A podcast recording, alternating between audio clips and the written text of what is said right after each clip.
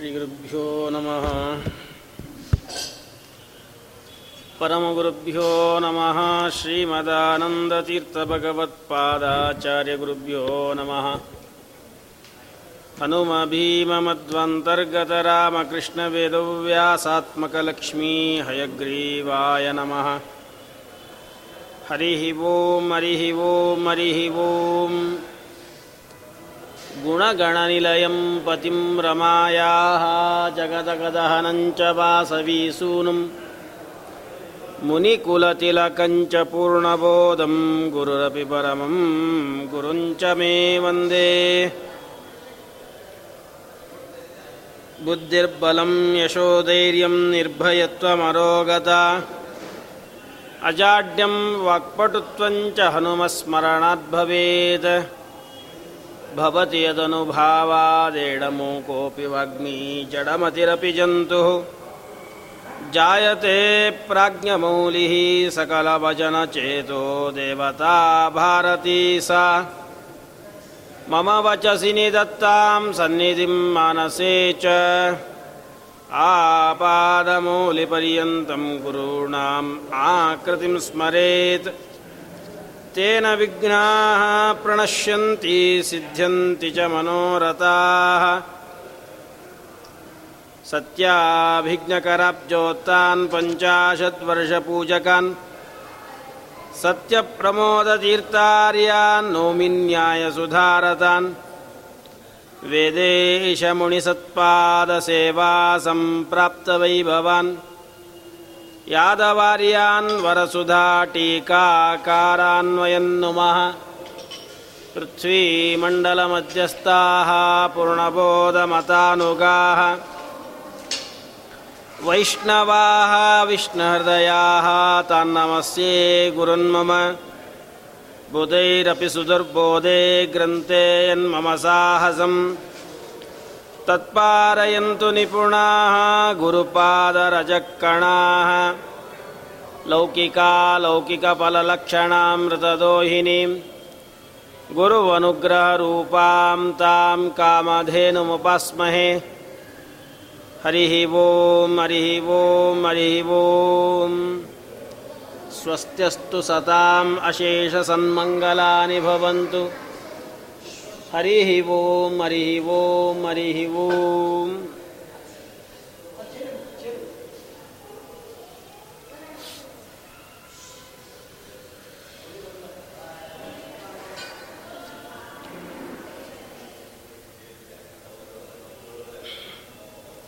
ಶ್ರೀಮದ್ ಆಚಾರ್ಯರು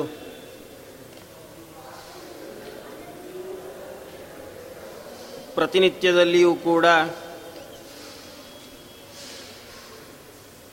ನಾವೆಲ್ಲರೂ ಹೇಗೆ ಸ್ನಾನ, ಸಂಧ್ಯಾವಂದನ,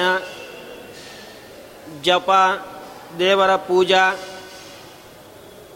ನಿತ್ಯ ಕರ್ಮಗಳನ್ನು ಅನುಷ್ಠಾನ ಮಾಡ್ತೇವೋ, ಹಾಗೆ ಪ್ರತಿನಿತ್ಯದಲ್ಲಿಯೂ ಕೂಡ ಸ್ವಲ್ಪ ಶಾಸ್ತ್ರದ ಚಿಂತನೆಯನ್ನು ಮಾಡಬೇಕು ಅನ್ನುವಂತಹ ಆದೇಶವನ್ನು ಕೊಟ್ಟಿದ್ದಾರೆ. ಶಾಸ್ತ್ರ ಅಂತಂದರೆ ಶಸ್ತ್ರದಂತೆ ಹರಿತವಾದಂತಹ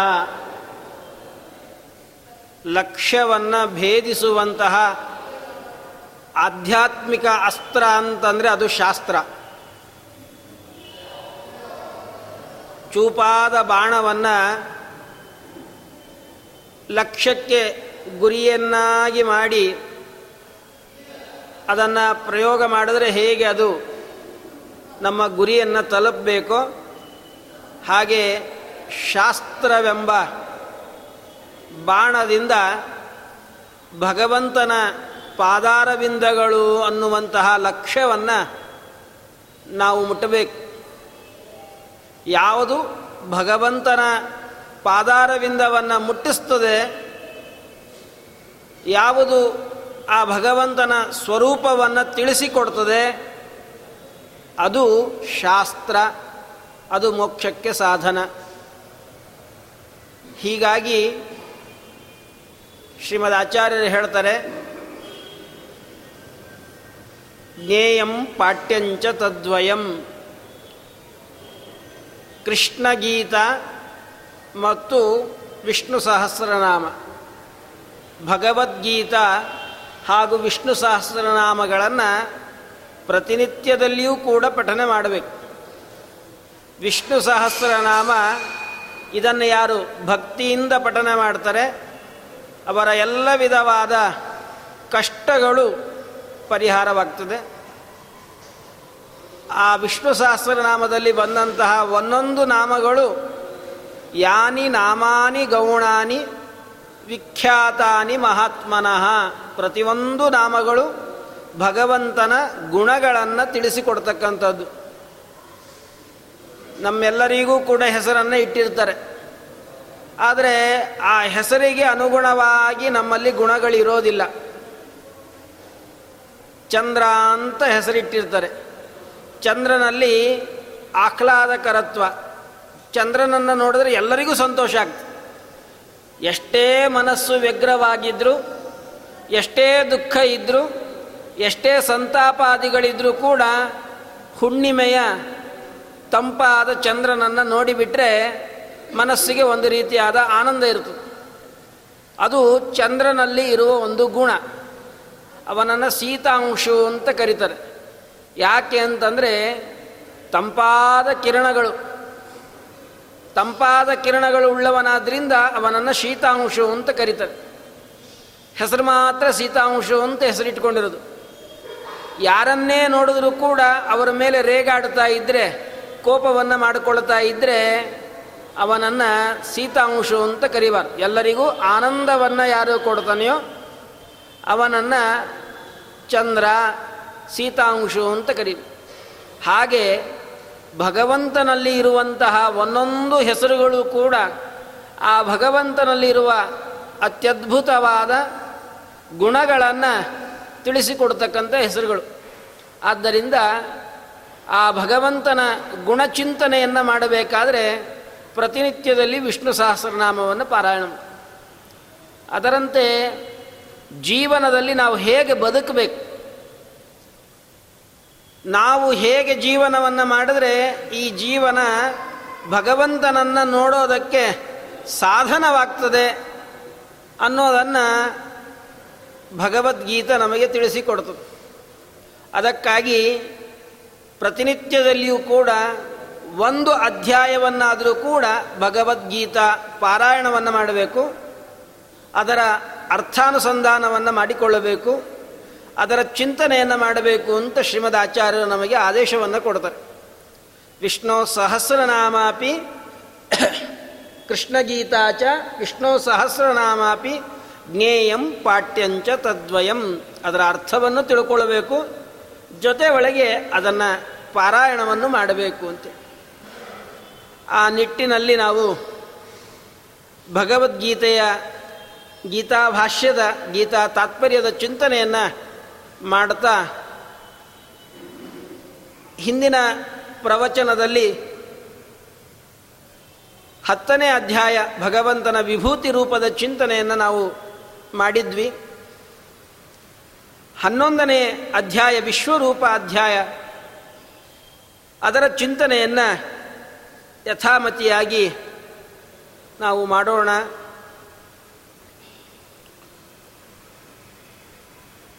ಅರ್ಜುನ ಕೃಷ್ಣನನ್ನು ಕೇಳ್ತಾ ಇದ್ದಾನೆ, ಸ್ವಾಮಿ. ಮದನುಗ್ರಹಾಯ ಪರಮಂ ಗುಹ್ಯಂ ಅಧ್ಯಾತ್ಮ ಸಂಹಿತಂ ಯತ್ವಯೋಕ್ತಂ ವಚಸ್ತೇನ ಮೋಹೋಯಂ ವಿಗತೋ ಮಮ. ನಮ್ಮ ಎಲ್ಲರ ಮೋಹ ನಮ್ಮ ಎಲ್ಲರ ತಪ್ಪು ತಿಳುವಳಿಕೆಯನ್ನು ಕಳೆಯುವಂತಹವರು ಗುರುಗಳು. ಗುರುಗಳು ಶಿಷ್ಯನಿಗೆ ಉಪದೇಶವನ್ನು ಮಾಡ್ತಾರೆ. ಶಿಷ್ಯನಿಗೆ ಜ್ಞಾನವನ್ನು ಕೊಡ್ತಾರೆ. ಆ ಜ್ಞಾನ ಅಂದರೆ ಅದು ಬೆಳಕು.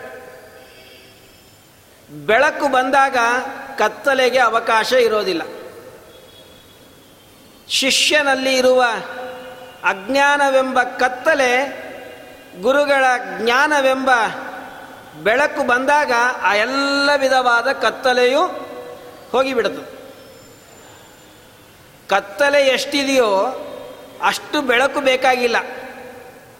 ಕತ್ತಲೆ ಇಡೀ ಕೋಣೆಯ ತುಂಬ ಆವರಿಸಿದೆ. ಆ ಕತ್ತಲೆ ಕೋಣೆ ತುಂಬ ಆವರಿಸಿರುವಂಥ ಕತ್ತಲೆಯನ್ನು ಕಳೆಯೋದಕ್ಕೆ ಒಂದು ಸಣ್ಣ ದೀಪ ಸಾಕು. ಹಾಗೆ ಗುರುಗಳು ಉಪದೇಶಿಸಿದಂತಹ ಒಂದು ತತ್ವಜ್ಞಾನ ನಮ್ಮ ಎಲ್ಲ ವಿಧವಾದಂತಹ ಅಜ್ಞಾನವೆಂಬ ಕತ್ತಲೆಯನ್ನು ಕಳೀತದೆ. ಏನು ನಮಗೆ ಅಜ್ಞಾನ? ಏನು ನಾವು ತಪ್ಪಾಗಿ ತಿಳಿದಿದ್ದೇವೆ? ಅಂತಂದರೆ ದೇವರನ್ನು ನಾವು ಸರಿಯಾಗಿ ತಿಳಿದಿಲ್ಲ. ದೇವರನ್ನು ತಿಳಿಯೋದು ಬೇಕಾಗಿಲ್ಲ. ನಮ್ಮನ್ನು ನಾವು ಸರಿಯಾಗಿ ತಿಳಿದಿದ್ದೀವ ಅಂತಂದರೆ ನಮ್ಮನ್ನು ನಾವು ಸರಿಯಾಗಿ ತಿಳಿದಿಲ್ಲ. ನಮ್ಮ ಸುತ್ತಮುತ್ತಲಿರುವಂತಹ ಜನರನ್ನು ನಾವು ಸರಿಯಾಗಿ ತಿಳಿದಿದ್ದೀವ ಅಂತಂದರೆ ಅದನ್ನು ನಾವು ಸರಿಯಾಗಿ ತಿಳಿದಿದ್ದಿಲ್ಲ. ದೇವರನ್ನು ಸರಿಯಾಗಿ ತಿಳಿದಿಲ್ಲ. ನಮ್ಮನ್ನು ನಾವು ಸರಿಯಾಗಿ ತಿಳಿದಿಲ್ಲ. ನಮ್ಮ ಪರಿಸರವನ್ನು ನಾವು ಸರಿಯಾಗಿ ತಿಳಿದಿಲ್ಲ. ಇದು ನಮಗೆ ಇರುವಂತಹ ಅಜ್ಞಾನ. ಅಥವಾ ತಿಳಿದಿದ್ರೂ ಕೂಡ ಅದನ್ನು ವಿಪರೀತವಾಗಿಯೋ ಅಥವಾ ತಪ್ಪಾಗಿಯೋ ನಾವು ತಿಳಿದುಕೊಂಡಿದ್ದೆ. ದೇವರು ಅನಂತ ಕಲ್ಯಾಣ ಗುಣ ಪರಿಪೂರ್ಣನಾಗಿದ್ದಾನೆ. ಆ ಭಗವಂತನಲ್ಲಿ ಒಂದೂ ದೋಷ ಇಲ್ಲ. ಆದರೆ ಆ ಭಗವಂತನನ್ನು ನಾವು ಹೇಗೆ ತಿಳಿದಿದ್ದೇವೆ? ನಮ್ಮಂತೆ ಒಬ್ಬ.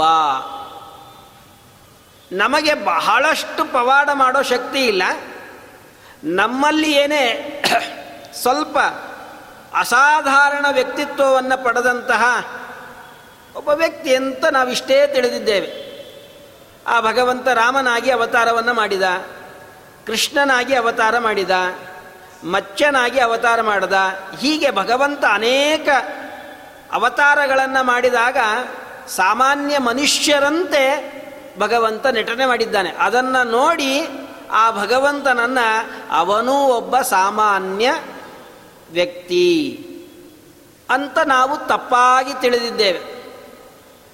ಆ ಭಗವಂತನಿಗೂ ಕೂಡ ಶುಕ್ಲಶೋಣಿತವಾದಂತಹ ದೇಹವಿದೆ. ನಾವೆಲ್ಲ ಹೇಗೆ ತಂದೆ ತಾಯಿಗಳ ಸಂಪರ್ಕದಿಂದ ತಾಯಿಯ ಹೊಟ್ಟೆಯಿಂದ ನಾವು ಹುಟ್ಟಿ ಬರ್ತೀವೋ, ಹಾಗೆ ದೇವರು ಕೂಡ ಮತ್ಸ್ಯ, ಕೂರ್ಮ, ವರಾಹನಾಗಿ ಬಂದಾಗ ಅವನು ತಾಯಿಯ ಹೊಟ್ಟೆಯಿಂದಲೇ ಬಂದಿದ್ದಾನೆ.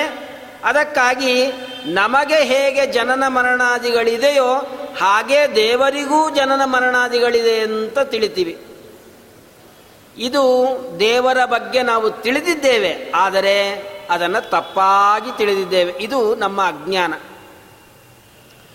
ನಮ್ಮ ಬಗ್ಗೆ ನಾವು ಏನು ತಿಳಿದಿದ್ದೇವೆ? ನಮ್ಮ ಬಗ್ಗೆನೂ ನಾವೇನೂ ತಿಳಿದಿಲ್ಲ. ನಮ್ಮಲ್ಲಿ ಅನೇಕ ದೋಷಗಳಿದೆ. ನಮ್ಮಲ್ಲಿ ಗುಣಗಳೇ ಇಲ್ಲ. ಇದ್ದರೂ ಒಂದೋ ಎರಡೋ ಗುಣಗಳು ಇದ್ದರೆ ಹೆಚ್ಚು. ಆ ಗುಣಗಳು ಪರಿಪೂರ್ಣವಾಗಿ ನಮ್ಮಲ್ಲಿ ಇಲ್ಲ. ಆದರೆ ನಮ್ಮನ್ನು ನಾವು ಏನಂತ ತಿಳ್ಕೊಂಡಿದ್ದೇವೆ? ಸ್ವತಂತ್ರರು ಅಂತ ತಿಳ್ಕೊಂಡಿದ್ದೇವೆ ಊಟ ಮಾಡಬೇಕಾದ್ರೆ ಯಾರು ಸಹಾಯ ಬೇಕೆ ನಮಗೆ? ಯಾರ ಸಹಾಯನೂ ಬೇಡ. ನಮ್ಮ ಕೈಯಿಂದ ನಾವೇ ತಿನ್ನುವ ಪದಾರ್ಥವನ್ನು, ಆಹಾರವನ್ನು ತೆಗೆದುಕೊಂಡು ನಮ್ಮ ಬಾಯಲ್ಲಿ ನಾವು ಇಟ್ಟುಕೊಳ್ಳುತ್ತೀವಿ. ನಾವು ಅಡ್ಡಾಡಬೇಕಾದ್ರೆ ನಮಗೆ ಸಹಾಯಕ್ಕೆ ಯಾರೂ ಬೇಕಾಗಿಲ್ಲ. ನಾವು ಮಲಗಬೇಕಾದ್ರೆ ನಮ್ಮ ಸಹಾಯಕ್ಕೆ ಯಾರೂ ಬೇಕಾಗಿಲ್ಲ. ನಮ್ಮ ನಮ್ಮ ಕೆಲಸಗಳನ್ನು ನಾವೇ ಮಾಡಿಕೊಳ್ಳೋಣದ್ರಿಂದ ನಾವು ಸ್ವತಂತ್ರರು ಅಂತ ನಮ್ಮಲ್ಲಿ ಇಲ್ಲದೇ ಇರುವಂತಹ ಸ್ವಾತಂತ್ರ್ಯವನ್ನು ನಮ್ಮಲ್ಲಿ ಇದೆ ಅಂತ ನಾವು ತಪ್ಪಾಗಿ ತಿಳಿದಿದ್ದೇವೆ. ನಾನು ನನ್ನದು ಅನ್ನುವಂತಹ ಅಭಿಮಾನವನ್ನು ಮಾಡ್ತೀವಿ. ಯಾವುದೂ ನನ್ನದಲ್ಲ. ಎಲ್ಲವೂ ಭಗವಂತನದು. ಈಶಾವಾಸ್ಯಮಿದಂ ಸರ್ವಂ. ಯತ್ಕಿಂಚಿತ್ ಜಗತ್ಯಾಂ ಜಗತ್. ಜಗತ್ತಿನಲ್ಲಿ ಇರುವಂತಹ ಪ್ರತಿಯೊಂದು ಪದಾರ್ಥಗಳು, ಪ್ರತಿಯೊಂದು ವಸ್ತು, ಅದೆಲ್ಲವೂ ಭಗವಂತನ ಅಧೀನ. ಆದರೆ ಆ ಎಲ್ಲವೂ ನನ್ನ ಅಧೀನ ಅಂತ ನಾವು ತಪ್ಪಾಗಿ ತಿಳಿತೀವಿ. ಹೆಂಡತಿ, ಮಕ್ಕಳು, ನನ್ನ ದೇಹ, ನಾನು ಎಲ್ಲವೂ ಕೂಡ ಆ ಸರ್ವತಂತ್ರ ಸ್ವತಂತ್ರನಾದ ಭಗವಂತನ ಅಧೀನವಾಗಿದೆ. ಆದರೆ ಮನುಷ್ಯ ಅದನ್ನು ಏನಂತ ತಿಳಿತಾನೆ? ನಾನು ನನ್ನದು, ಈ ಎಲ್ಲ ವಸ್ತುಗಳ ಮೇಲೆ ಇರುವಂತಹ ಅಧಿಕಾರ ನನ್ನದು ಅಂತ ತಪ್ಪಾಗಿ ತಿಳಿತಾನೆ. ದೇವರನ್ನು ಸರಿಯಾಗಿ ತಿಳಿದಿಲ್ಲ. ದೇವರನ್ನು ತಪ್ಪಾಗಿ ತಿಳಿದಿದ್ದೇವೆ. ನಮ್ಮನ್ನು ನಾವು ಸರಿಯಾಗಿ ತಿಳಿದಿಲ್ಲ. ನಮ್ಮನ್ನು ನಾವು ತಪ್ಪಾಗಿ ತಿಳಿದಿದ್ದೇವೆ. ಅದರಂತೆ ಸುತ್ತಲೂ ಇರುವಂತಹ ಜನರನ್ನು ತಪ್ಪಾಗಿ ತಿಳಿದಿದ್ದೇವೆ. ಪರಿಸರವನ್ನು ತಪ್ಪಾಗಿ ತಿಳಿದಿದ್ದೇವೆ. ನಾನು ಹೇಗೆ ಅಸ್ವತಂತ್ರ, ನಾನು ಹೇಗೆ ಅಲ್ಪಶಕ್ತಿ ಉಳ್ಳವನು ಹಾಗೆ ನನ್ನ ಸುತ್ತಮುತ್ತಲ ಇರುವಂತಹ ಜನರೂ ಕೂಡ ಅಸ್ವತಂತ್ರರು, ಅವರೂ ಕೂಡ ಅಲ್ಪಶಕ್ತಿ ಉಳ್ಳವರು ಅವರೂ ಭಗವಂತನ ಅಧೀನರು. ಆದರೆ ನನಗೇನೋ ಸಾಮರ್ಥ್ಯ ಇಲ್ಲದೆ ಇರಬಹುದಪ್ಪ.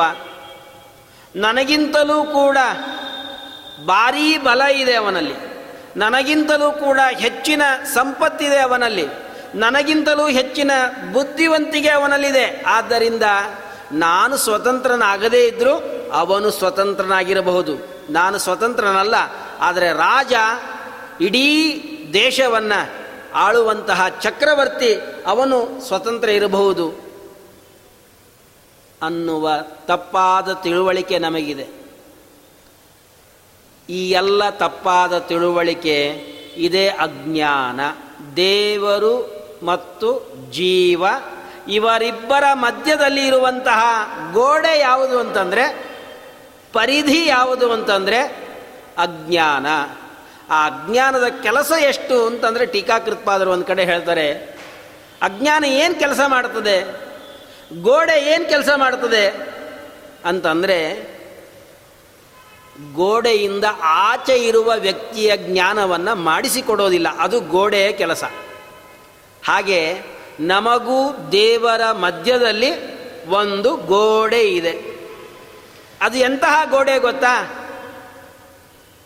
ದೇವರ ಜ್ಞಾನವನ್ನು ನಮಗೆ ಮಾಡಿಸಿಕೊಡದೇ ಇರುವಂತಹ ಗೋಡೆ, ಅಡ್ಡವಾದ ಒಂದು ಗೋಡೆ. ಆದರೆ ದೇವರಿಗೆ ಮಾತ್ರ ಆ ಗೋಡೆ ಅಡ್ಡ ಇದ್ದರೂ ನಮಗೆ ಹೇಗೆ ದೇವರ ಜ್ಞಾನ ಆಗೋದಿಲ್ಲ, ಹಾಗೆ ದೇವರಿಗೆ ನಮ್ಮ ಜ್ಞಾನನೂ ಆಗೋದಿಲ್ಲ ಅಂತಿಲ್ಲ. ದೇವರಿಗೆ ಟ್ರಾನ್ಸ್ಪರಮೆಂಟ್ ಆ ಗೋಡೆ. ನಮಗೆ ಆ ಭಗವಂತನ ಜ್ಞಾನವಾಗದೇ ಇರುವಂತಹ ನಿಬಿಡವಾದ, ಸಾಂದ್ರವಾದ ಗೋಡೆ. ಈ ಗೋಡೆಯ ಇನ್ನೊಂದು ವೈಶಿಷ್ಟ್ಯ ಇದೆ. ದೇವರ ಜ್ಞಾನ ನಮಗೆ ಆಗೋ ಹಾಗೆ ಮಾಡೋದಿಲ್ಲ ದೇವರ ಜ್ಞಾನ ಅಷ್ಟೇ ಅಲ್ಲ, ನಮ್ಮ ಜ್ಞಾನವೂ ನಮಗೆ ಆಗುವ ಹಾಗೆ ಮಾಡೋದು. ಯಾರು ಮುಕ್ತಿಯೋಗ್ಯನಿದ್ದಾನೆ, ಯಾರು ಭಗವಂತನ ಅನುಗ್ರಹಕ್ಕೆ ಯೋಗ್ಯನಾದವನಿದ್ದಾನೆ, ಅವನ ಸ್ವರೂಪ ಅದು ಆನಂದ ಸ್ವರೂಪ. ಯಾವಾಗಲೂ ಕೂಡ ಆನಂದದಿಂದ ಇರುವಂತಹ ಸ್ವರೂಪ ಅವನದಾಗಿರುತ್ತದೆ. ಆದರೆ ನನ್ನ ಸ್ವರೂಪ, ಆನಂದದ ಸ್ವರೂಪ ಅನ್ನುವ ಜ್ಞಾನ ಅವನಿಗೆ ಆಗೋದಿಲ್ಲ. ಯಾವಾಗ? ಸಂಸಾರದಲ್ಲಿ ಇದ್ದಾಗ. ಈ ರೀತಿಯಾಗಿ ಅವನದೇ ಜ್ಞಾನವನ್ನು ಅವನಿಗೆ ಮಾಡಿಸಿಕೊಡೋ ಹಾಗೆ ಮಾಡೋದಿಲ್ಲ, ಅದೇ ಅಜ್ಞಾನ. ನಮ್ಮ ಹಣನೇ ಬ್ಯಾಂಕಲ್ಲಿ ಇರ್ತದೆ ನಾವು ಸೈನ್ ಮಾಡಿ ಆ ಹಣವನ್ನು ತೆಗೆದುಕೊಳ್ಳೋದಿಕ್ಕಾಗೋದಿಲ್ಲ. ಕರೆಂಟ್ ಅಕೌಂಟ್ ಅಂತ ಮಾಡಿರ್ತೀವಿ ನೋಡ್ರಿ. ಅದು ಇಷ್ಟು ವರ್ಷಗಳ ಕಾಲ ಇರಬೇಕು ಅಂತಿರ್ತದೆ ಅಷ್ಟು ವರ್ಷಗಳ ಕಾಲ ನಾವು ಅದನ್ನು ತೆಗೆಯೋಕೆ ಬರೋದಿಲ್ಲ. ಹಾಗಿದ್ದ ಹಾಗೆ ಇವನು ಮುಕ್ತನಾದ ಮೇಲೆ ಇವನ ಆನಂದ ಇವನಿಗೆ ಸಿಗಬೇಕು ಅನ್ನೋದು ಭಗವಂತನ ಸಂಕಲ್ಪ. ಅಲ್ಲಿವರೆಗೆ ಇವನು ಏನೇ ಪ್ರಯತ್ನವನ್ನು ಪಟ್ಟರೂ ಕೂಡ ತನ್ನ ಜ್ಞಾನ, ತನ್ನ ಆನಂದ ಎಷ್ಟಿದೆ ಅನ್ನೋದನ್ನು ತಿಳ್ಕೊಳ್ಳೋಕೆ ಸಾಧ್ಯ ಇಲ್ಲ. ಹಾಗೆ ಮಾಡೋದು ಅವನ ಅಜ್ಞಾನ, ಅವನ ತಪ್ಪು ತಿಳುವಳಿಕೆ. ಈ ಅಜ್ಞಾನ, ಈ ಯಾವ ಮೋಹ, ಇವೆಲ್ಲವೂ ಕೂಡ ಗುರುಗಳು ಮಾಡುವಂತಹ ತತ್ವಜ್ಞಾನದ ಉಪದೇಶದಿಂದ ಎಲ್ಲವೂ ಪರಿಹಾರವಾಗ್ತದೆ. ಅದನ್ನೇ ಅರ್ಜುನ ಹೇಳ್ತಾನೆ, ಕೃಷ್ಣ, ಮದನುಗ್ರಹಾಯ ಪರಮಂ ಗುಹ್ಯಂ ಅಧ್ಯಾತ್ಮ ಸಂಜ್ಞಿತಂ ನೀನು ನನಗೆ ಅನುಗ್ರಹವನ್ನು ಮಾಡೋದಕ್ಕಾಗಿ ಪರಮ ರಹಸ್ಯವಾದಂತಹ ಆಧ್ಯಾತ್ಮಿಕ ತತ್ವಗಳ ಉಪದೇಶವನ್ನು ನನಗೆ ಮಾಡಿದಿ. ಯತ್ವಯೋಕ್ತಂ ವಚಸ್ತೇನ ಮೋಹೋಯಂ ವಿಗತೋ ಮಮ. ನಿನ್ನ ಉಪದೇಶದಿಂದ ನನ್ನ ಎಲ್ಲ ವಿಧವಾದ ಪ್ರಶ್ನೆಗಳಿಗೂ ಉತ್ತರ ಸಿಕ್ಕಿದೆ. ನನ್ನ ಎಲ್ಲ ವಿಧವಾದ ತಪ್ಪು ತಿಳುವಳಿಕೆ ನಿನ್ನ ಉಪದೇಶದಿಂದ ಹೋಗಿದೆ ಅಂತ ಆ ಭಗವಂತನಲ್ಲಿ ಆ ಭಗವಂತನು ಮಾಡಿದ ಉಪದೇಶವನ್ನು ಪ್ರಶಂಸನೆಯನ್ನು ಮಾಡ್ತಾ, ಅದರಿಂದ ತನ್ನ ಮೇಲೆ ಆದ ಅನುಗ್ರಹವನ್ನು ಭಗವಂತನಲ್ಲಿ ನಿವೇದಿಸ್ಕೊಳ್ತಾ ಇದ್ದಾನೆ. ಅರ್ಜುನ, ಮದನುಗ್ರಹಾಯ ಪರಮಂ ಗುಹ್ಯಂ ಅಧ್ಯಾತ್ಮ ಸಂಹಿತಂ ಯತ್ವಯೋಕ್ತಂ ವಚಸ್ತೇನ ಮೋಹೋಯಂ ವಿಗತೋ ಮಮ. ಏವಮೇತದ್ ಯಥಾತ್ತ ತ್ವಂ ಆತ್ಮಾನಂ ಪರಮೇಶ್ವರ ದ್ರಷ್ಟುಮಿಚ್ಛಾಮಿತೇ ರೂಪಂ ಐಶ್ವರಂ ಪುರುಷೋತ್ತಮ ಆದ್ದರಿಂದ ನಿನ್ನ ದಿವ್ಯವಾದ, ಪರಮಾದ್ಭುತವಾದಂತಹ ಪರಮ ಐಶ್ವರ್ಯದಿಂದ ಕೂಡಿದ ನಿನ್ನ ರೂಪವನ್ನು ನೋಡಬೇಕು ಅಂತ ನಾನು ಇಚ್ಛೆಯನ್ನು ಪಡ್ತಾ ಇದ್ದೇನೆ. ಕೃಷ್ಣ ಕಣ್ಣೆದುರಿಗೆ ನಿಂತುಕೊಂಡು ಉಪದೇಶವನ್ನು ಮಾಡ್ತಾ ಇದ್ದಾನೆ. ಉಪದೇಶವನ್ನು ಮಾಡ್ತಾ ಇರುವಂಥ ಕೃಷ್ಣನನ್ನು ಅರ್ಜುನ ಕೇಳ್ತಾ, ನಿನ್ನ ರೂಪವನ್ನು ನೋಡಬೇಕು ಅಂತ ನನಗೆ ಅಪೇಕ್ಷೆ ಆಗಿದೆ. ಕಣ್ಣು ಮುಂದೆ ಯಾರು ಕಾಣಿಸ್ತಾ ಇದ್ದಾನೆ? ಕೃಷ್ಣ ಕಾಣಿಸ್ತಾ ಇದ್ದಾನೆ. ಕೃಷ್ಣ ಕಾಣಿಸ್ತಾ ಇರಬೇಕಾದಾಗ ಮತ್ತೆ ನಿನ್ನನ್ನು ನೋಡಬೇಕು ಅಂತಂದರೆ ಅಂದರೆ ಈ ರೂಪವನ್ನಲ್ಲ, ನಿನ್ನ ವಿಶ್ವರೂಪವನ್ನು ನೋಡಬೇಕು ಅಂತ ನನಗೆ ಅಪೇಕ್ಷೆ. ಏವಮೇತದ್ಯಥಾತ್ ತ್ವಂ ಆತ್ಮಾನಂ ಪರಮೇಶ್ವರ ದ್ರಷ್ಟುಮಿಚ್ಛಾಮಿ ತೇ ರೂಪಂ ಐಶ್ವರಂ ಪುರುಷೋತ್ತಮ. ಅದಕ್ಕೆ ಕೃಷ್ಣ ಹೇಳ್ದ, ನನ್ನ ರೂಪವನ್ನು ನೋಡ್ತಾನೆ ಇದೆಯಲ್ಲ, ಮತ್ತಿನ್ಯಾವ ರೂಪವನ್ನು ನೋಡಬೇಕು? ಸ್ವಾಮಿ, ಈ ರೂಪ ಅಲ್ಲ ಐಶ್ವರಂ. ವಿಶ್ವರೂಪವನ್ನು ಎಲ್ಲ ವಿಧವಾದ ಐಶ್ವರ್ಯವುಳ್ಳ ನಿನ್ನ ರೂಪವನ್ನು ನಾನು ನೋಡಬೇಕು ಅಂತ ನಾನು ಅಪೇಕ್ಷೆ ಪಡ್ತಾ ಇದ್ದೇನೆ ಅದಕ್ಕಾಗಿ ಆ ರೂಪವನ್ನು ನನಗೆ ತೋರಿಸು. ಅದು ನಮ್ಮ ಸಂಕಲ್ಪಕ್ಕೆ ಬಂದ ಮಾತ್ರಕ್ಕೆ ದೇವರು ಮಾಡೋದಿಲ್ಲ. ಆ ದೇವರಿಗೆ ಸಂಕಲ್ಪಕ್ಕೆ ಬರಬೇಕು. ಎನ್ನ ಇಚ್ಛೆಗೆ ಬಂದದ್ದು ನಿನ್ನ ಇಚ್ಛೆಗೆ ಬರಲಿ ಅಲ್ಲ ನಿನ್ನ ಇಚ್ಛೆಗೆ ಬಂದದ್ದು ಎನ್ನ ಇಚ್ಛೆಗೆ ಬರಲಿ. ಮುಕ್ತರಾದಂತಹ ಜೀವರು ಭಗವಂತನಲ್ಲಿ ಪ್ರಾರ್ಥನೆಯನ್ನು ಮಾಡ್ತಾರಂತೆ. ಕಾಮೇನ ಮೇ ಕಾಮ ಆಗಾತ್. ದೇವರ ಕಾಮನೆಗಳೇನಿದೆ, ದೇವರ ವಿಚಾರಗಳೇನಿದೆ, ಅದಕ್ಕನುಗುಣವಾಗಿ ವಿಚಾರಗಳು ಮುಕ್ತರಲ್ಲಿ ಬರ್ತದಂತೆ. ಲಕ್ಷ್ಮೀದೇವಿ ಬ್ರಹ್ಮದೇವರು, ವಾಯುದೇವರು. ಇವರು ಎಂದಿಗೂ ಕೂಡ ಭಗವಂತನ ಇಚ್ಛೆಗೆ ವಿರುದ್ಧವಾಗಿ ಮಾಡೋದೇ ಇಲ್ಲ. ಯಾಕೆ ಮಾಡೋದಿಲ್ಲ ಅಂತಂದರೆ, ದೇವರು ಏನು ಸಂಕಲ್ಪವನ್ನು ಮಾಡ್ತಾನೆ, ದೇವರು ಏನು ಇಚ್ಛೆಯನ್ನು ಮಾಡ್ತಾನೆ, ಅದಕ್ಕೆ ಅನುಗುಣವಾದ ಇಚ್ಛೆನೇ ಲಕ್ಷ್ಮೀದೇವಿ ಬ್ರಹ್ಮ ವಾಯುದೇವರಿಗೆ ಬರ್ತದೆ ಹೊರತು ಅದಕ್ಕೆ ವಿರುದ್ಧವಾದ ಇಚ್ಛೆ ಅವರಿಗೆ ಬರೋದೇ ಇಲ್ಲ. ಅದಕ್ಕಾಗಿ ದೇವರಲ್ಲಿ ನಾವು ಏನು ಪ್ರಾರ್ಥನೆಯನ್ನು ಮಾಡಬೇಕು ಅಂತಂದರೆ, ಸ್ವಾಮಿ, ನನ್ನ ಇಚ್ಛೆಗೆ ಬಂದದ್ದೆಲ್ಲ ಆಗಬೇಕು ಅಂತ ನಾನು ಅಪೇಕ್ಷೆ ಪಡೋದಿಲ್ಲ. ನಿನ್ನ ಇಚ್ಛೆ ಏನಿದೆ, ನಿನ್ನ ಸಂಕಲ್ಪ ಏನಿದೆ, ಅದಕ್ಕೆ ಅನುಗುಣವಾಗಿ ನನ್ನನ್ನು ಇಡು ಅಂತ ದೇವರಲ್ಲಿ ಪ್ರಾರ್ಥನೆಯನ್ನು ಮಾಡಿ. ಯಾಕೆ ಅಂದರೆ, ನಮ್ಮ ಸಂಕಲ್ಪ ಇವೆಲ್ಲವೂ ಭ್ರಷ್ಟ ಸಂಕಲ್ಪಗಳು. ನಮ್ಮ ವಿಚಾರ ಈ ವಿಚಾರ ಭ್ರಷ್ಟವಾದ ವಿಚಾರಗಳು.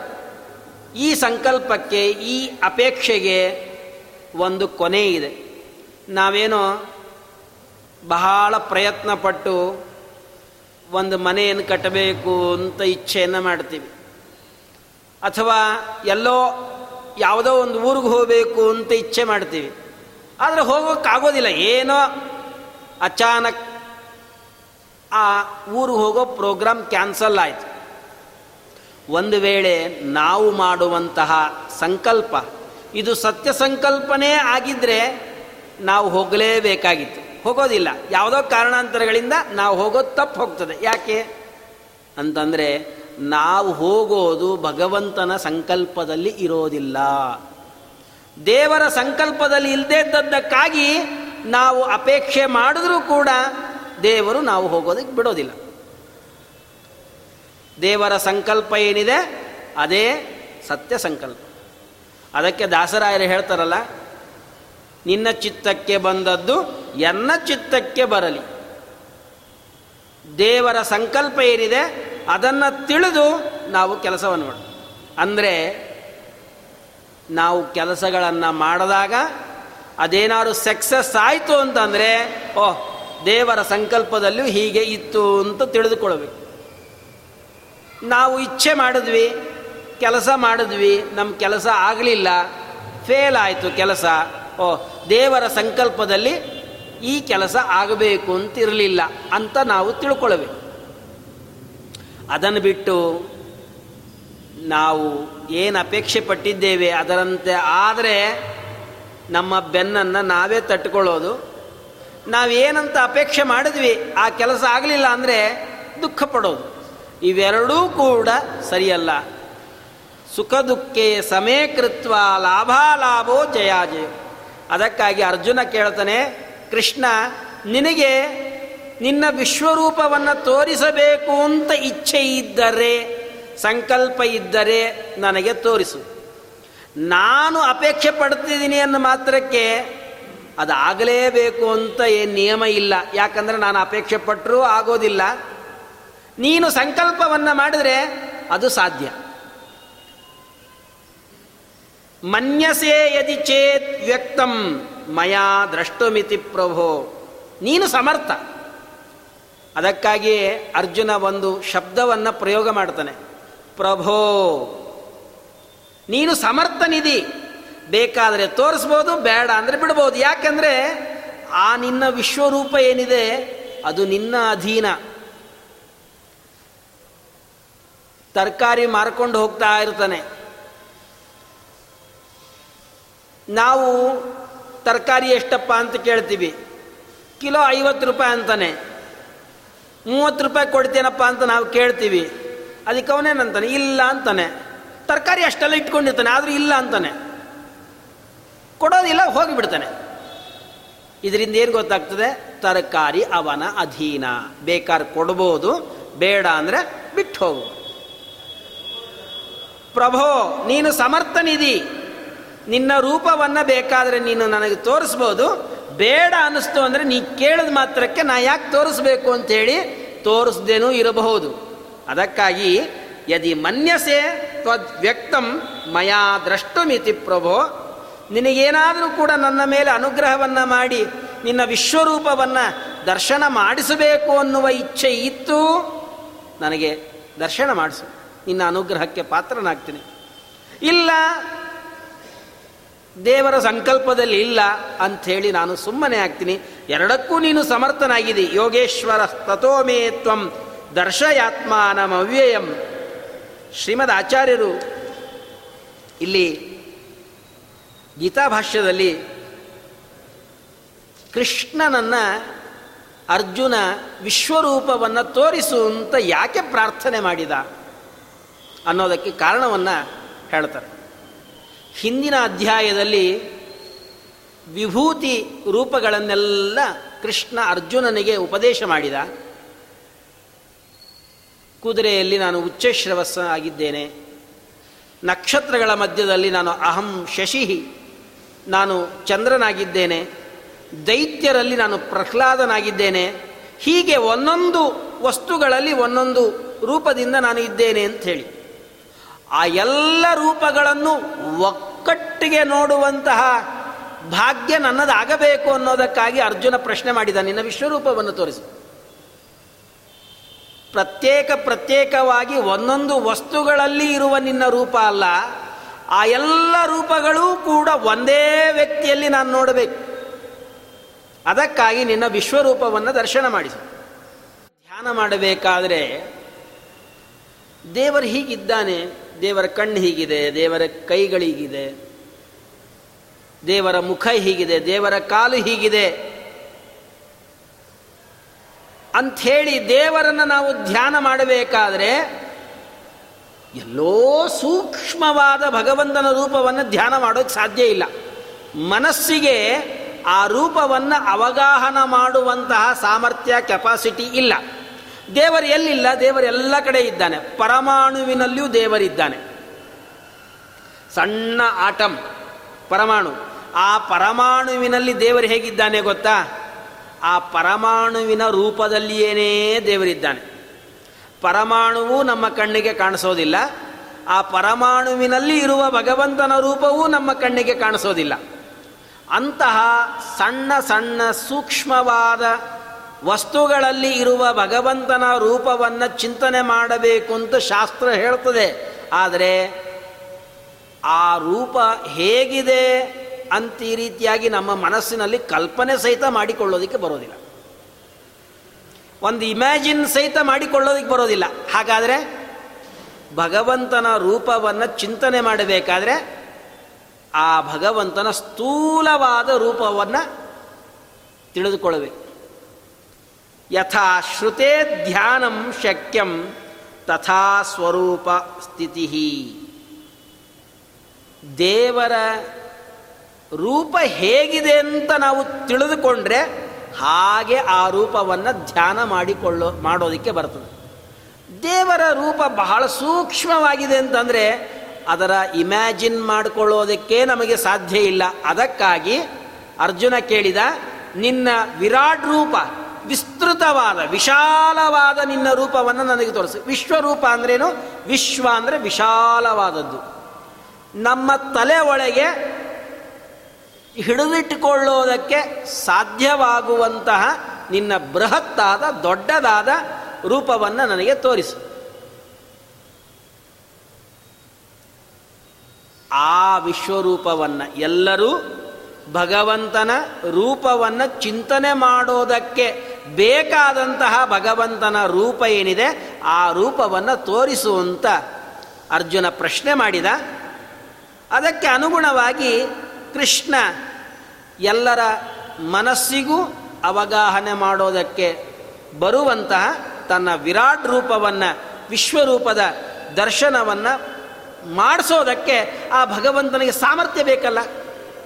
ಅದಕ್ಕಾಗಿಯೇ ಅರ್ಜುನ ಹೇಳಿದ್ದು, ಪ್ರಭೋ, ಪ್ರಭು ಅನ್ನೋ ಶಬ್ದವನ್ನು ಪ್ರಯೋಗ ಮಾಡಿದ. ಶ್ರೀಮದ್ ಆಚಾರ್ಯರು ಮೋಕ್ಷ ಧರ್ಮ ಪ್ರಮಾಣವನ್ನು ಉದಾಹರಣೆ ಮಾಡಿ ಆ ಪ್ರಭು ಶಬ್ದಾರ್ಥವನ್ನು ಹೇಳ್ತಾರೆ. ನಾಸ್ತಿ ತಸ್ಮಾತ್ ಪರಂಭೂತಂ ಪುರುಷಾದ್ವೈ ಸನಾತನಾತ್ ಪ್ರಭು ಈಶಃ ಸಮರ್ಥಶ್ಚ ಇತ್ಯಭಿಧಾನಂ. ಆ ಭಗವಂತನಿಗೆ ಆ ಭಗವಂತನಗಿಂತಲೂ ಕೂಡ ಶ್ರೇಷ್ಠರಾದವರು, ಉತ್ತಮರಾದವರು ಮತ್ತೊಬ್ಬರು ಯಾರೂ ಇಲ್ಲ. ಅವನೇ ಪರಮ ಸಮರ್ಥ. ಆದ್ದರಿಂದ ಆ ಭಗವಂತನನ್ನ ಪ್ರಭು ಅಂತ ಕರೀತಾರೆ. ಅಂದರೆ ಭಗವಂತನಲ್ಲಿ ಸಾಮರ್ಥ್ಯ ಎಷ್ಟಿದೆ ಅಂತಂದರೆ ಅಗದಿ ಸಣ್ಣ ವಸ್ತುವಿನಲ್ಲೂ ಇರುವ ಸಾಮರ್ಥ್ಯ ದೇವರಲ್ಲಿದೆ. ಬಹಳ ದೊಡ್ಡದಾದ ವಸ್ತುವಿನಲ್ಲಿರುವ ಸಾಮರ್ಥ್ಯವೂ ಆ ದೇವರಲ್ಲಿದೆ. ದೊಡ್ಡದಾದ ವಸ್ತುವಿನಲ್ಲಿ ಇರುವಂತಹ ತನ್ನ ರೂಪವನ್ನು ಜನರಿಗೆ ತೋರಿಸದೆ ಅದನ್ನು ಮರೆಮಾಚುವ, ಅದನ್ನು ಮರೆಮಾಚುವಂಥ ಸಾಮರ್ಥ್ಯನೂ ದೇವರಲ್ಲಿದೆ. ಸಣ್ಣ ಸೂಕ್ಷ್ಮವಾದ ಪರಮಾಣುವಿನಲ್ಲಿರುವಂಥ ತನ್ನ ರೂಪವನ್ನು ತನ್ನ ಭಕ್ತನಿಗೆ ತೋರಿಸುವಂತಹ ಸಾಮರ್ಥ್ಯವೂ ಭಗವಂತನಿಗೆ. ದೇವರಿಗೆ ಇಲ್ಲದ ಸಾಮರ್ಥ್ಯ ಯಾವುದೂ ಇಲ್ಲ. ದೇವರಿಗೆ ಎಂತಹ ಸಾಮರ್ಥ್ಯ ಇದೆ ಅಂದರೆ ಅಚಿಂತ್ಯ ಅದ್ಭುತವಾದ ಶಕ್ತಿ ಇದೆ ದೇವರಲ್ಲಿ. ನೋಡ್ರಿ, ಆ ಭಗವಂತನ ಶಕ್ತಿ ಎಂಥದ್ದು ಅಂದರೆ ಅಚಿಂತ್ಯ ಮತ್ತು ಅದ್ಭುತ ಅಂತಾರೆ. ಯಾರಿಂದಲೂ ಕೂಡ ಆ ಭಗವಂತನ ಶಕ್ತಿ ಇಷ್ಟೇ ಅಂತ ಹೇಳೋದಕ್ಕೆ ಸಾಧ್ಯ ಇಲ್ಲ. ಅಚಿಂತ್ಯ. ಲಕ್ಷ್ಮೀದೇವಿಗೂ ಕೂಡ ದೇವರ ಶಕ್ತಿ ಇಷ್ಟೇ. ಕೆಲವೊಮ್ಮೆ ಹೆಂಡಂದ್ರೆ ಹೇಳ್ತಿರ್ತಾರೆ, ನಮ್ಮ ಮನೆಯವ್ರದ್ದೆಲ್ಲ ಗೊತ್ತು ಬಿಡ್ರಿ. ನಮ್ಮ ಯಜಮಾನದ ಎಷ್ಟು ಗೊತ್ತು, ಎಷ್ಟು ಸಾಮರ್ಥ್ಯ ಇದೆ, ಎಷ್ಟು ಶಕ್ತಿ ಇದೆ ಅನ್ನೋ ನಮಗೆ ಗೊತ್ತು. ಆದರೆ ಲಕ್ಷ್ಮೀದೇವಿ ಹೇಳ್ತಾಳೆ, ದೇವರ ಸಾಮರ್ಥ್ಯ ಇಷ್ಟು ಅನ್ನೋದು ನನಗೆ ಗೊತ್ತಿಲ್ಲ. ಬೇಕಾದರೆ ನಾನು ಭೂಮಿಯಲ್ಲಿ ಇರುವಂಥ ಎಲ್ಲ ಮಣ್ಣಿನ ಕಣಗಳೇನಿದೆ, ಅದೆಲ್ಲ ಎಣಿಸಿ ಭೂಮಿಯಲ್ಲಿ ಇಷ್ಟೇ ಮಣ್ಣಿನ ಕಣಗಳಿದೆ ಅಂತ ಬೇಕಾದ್ರೆ ಹೇಳಿಬಿಡ್ತೀನಿ, ಲೆಕ್ಕ ಕೊಟ್ಟು ಬಿಡ್ತೀನಿ ಆದರೆ ಭಗವಂತನಲ್ಲಿ ಸಾಮರ್ಥ್ಯ ಎಷ್ಟಿದೆ?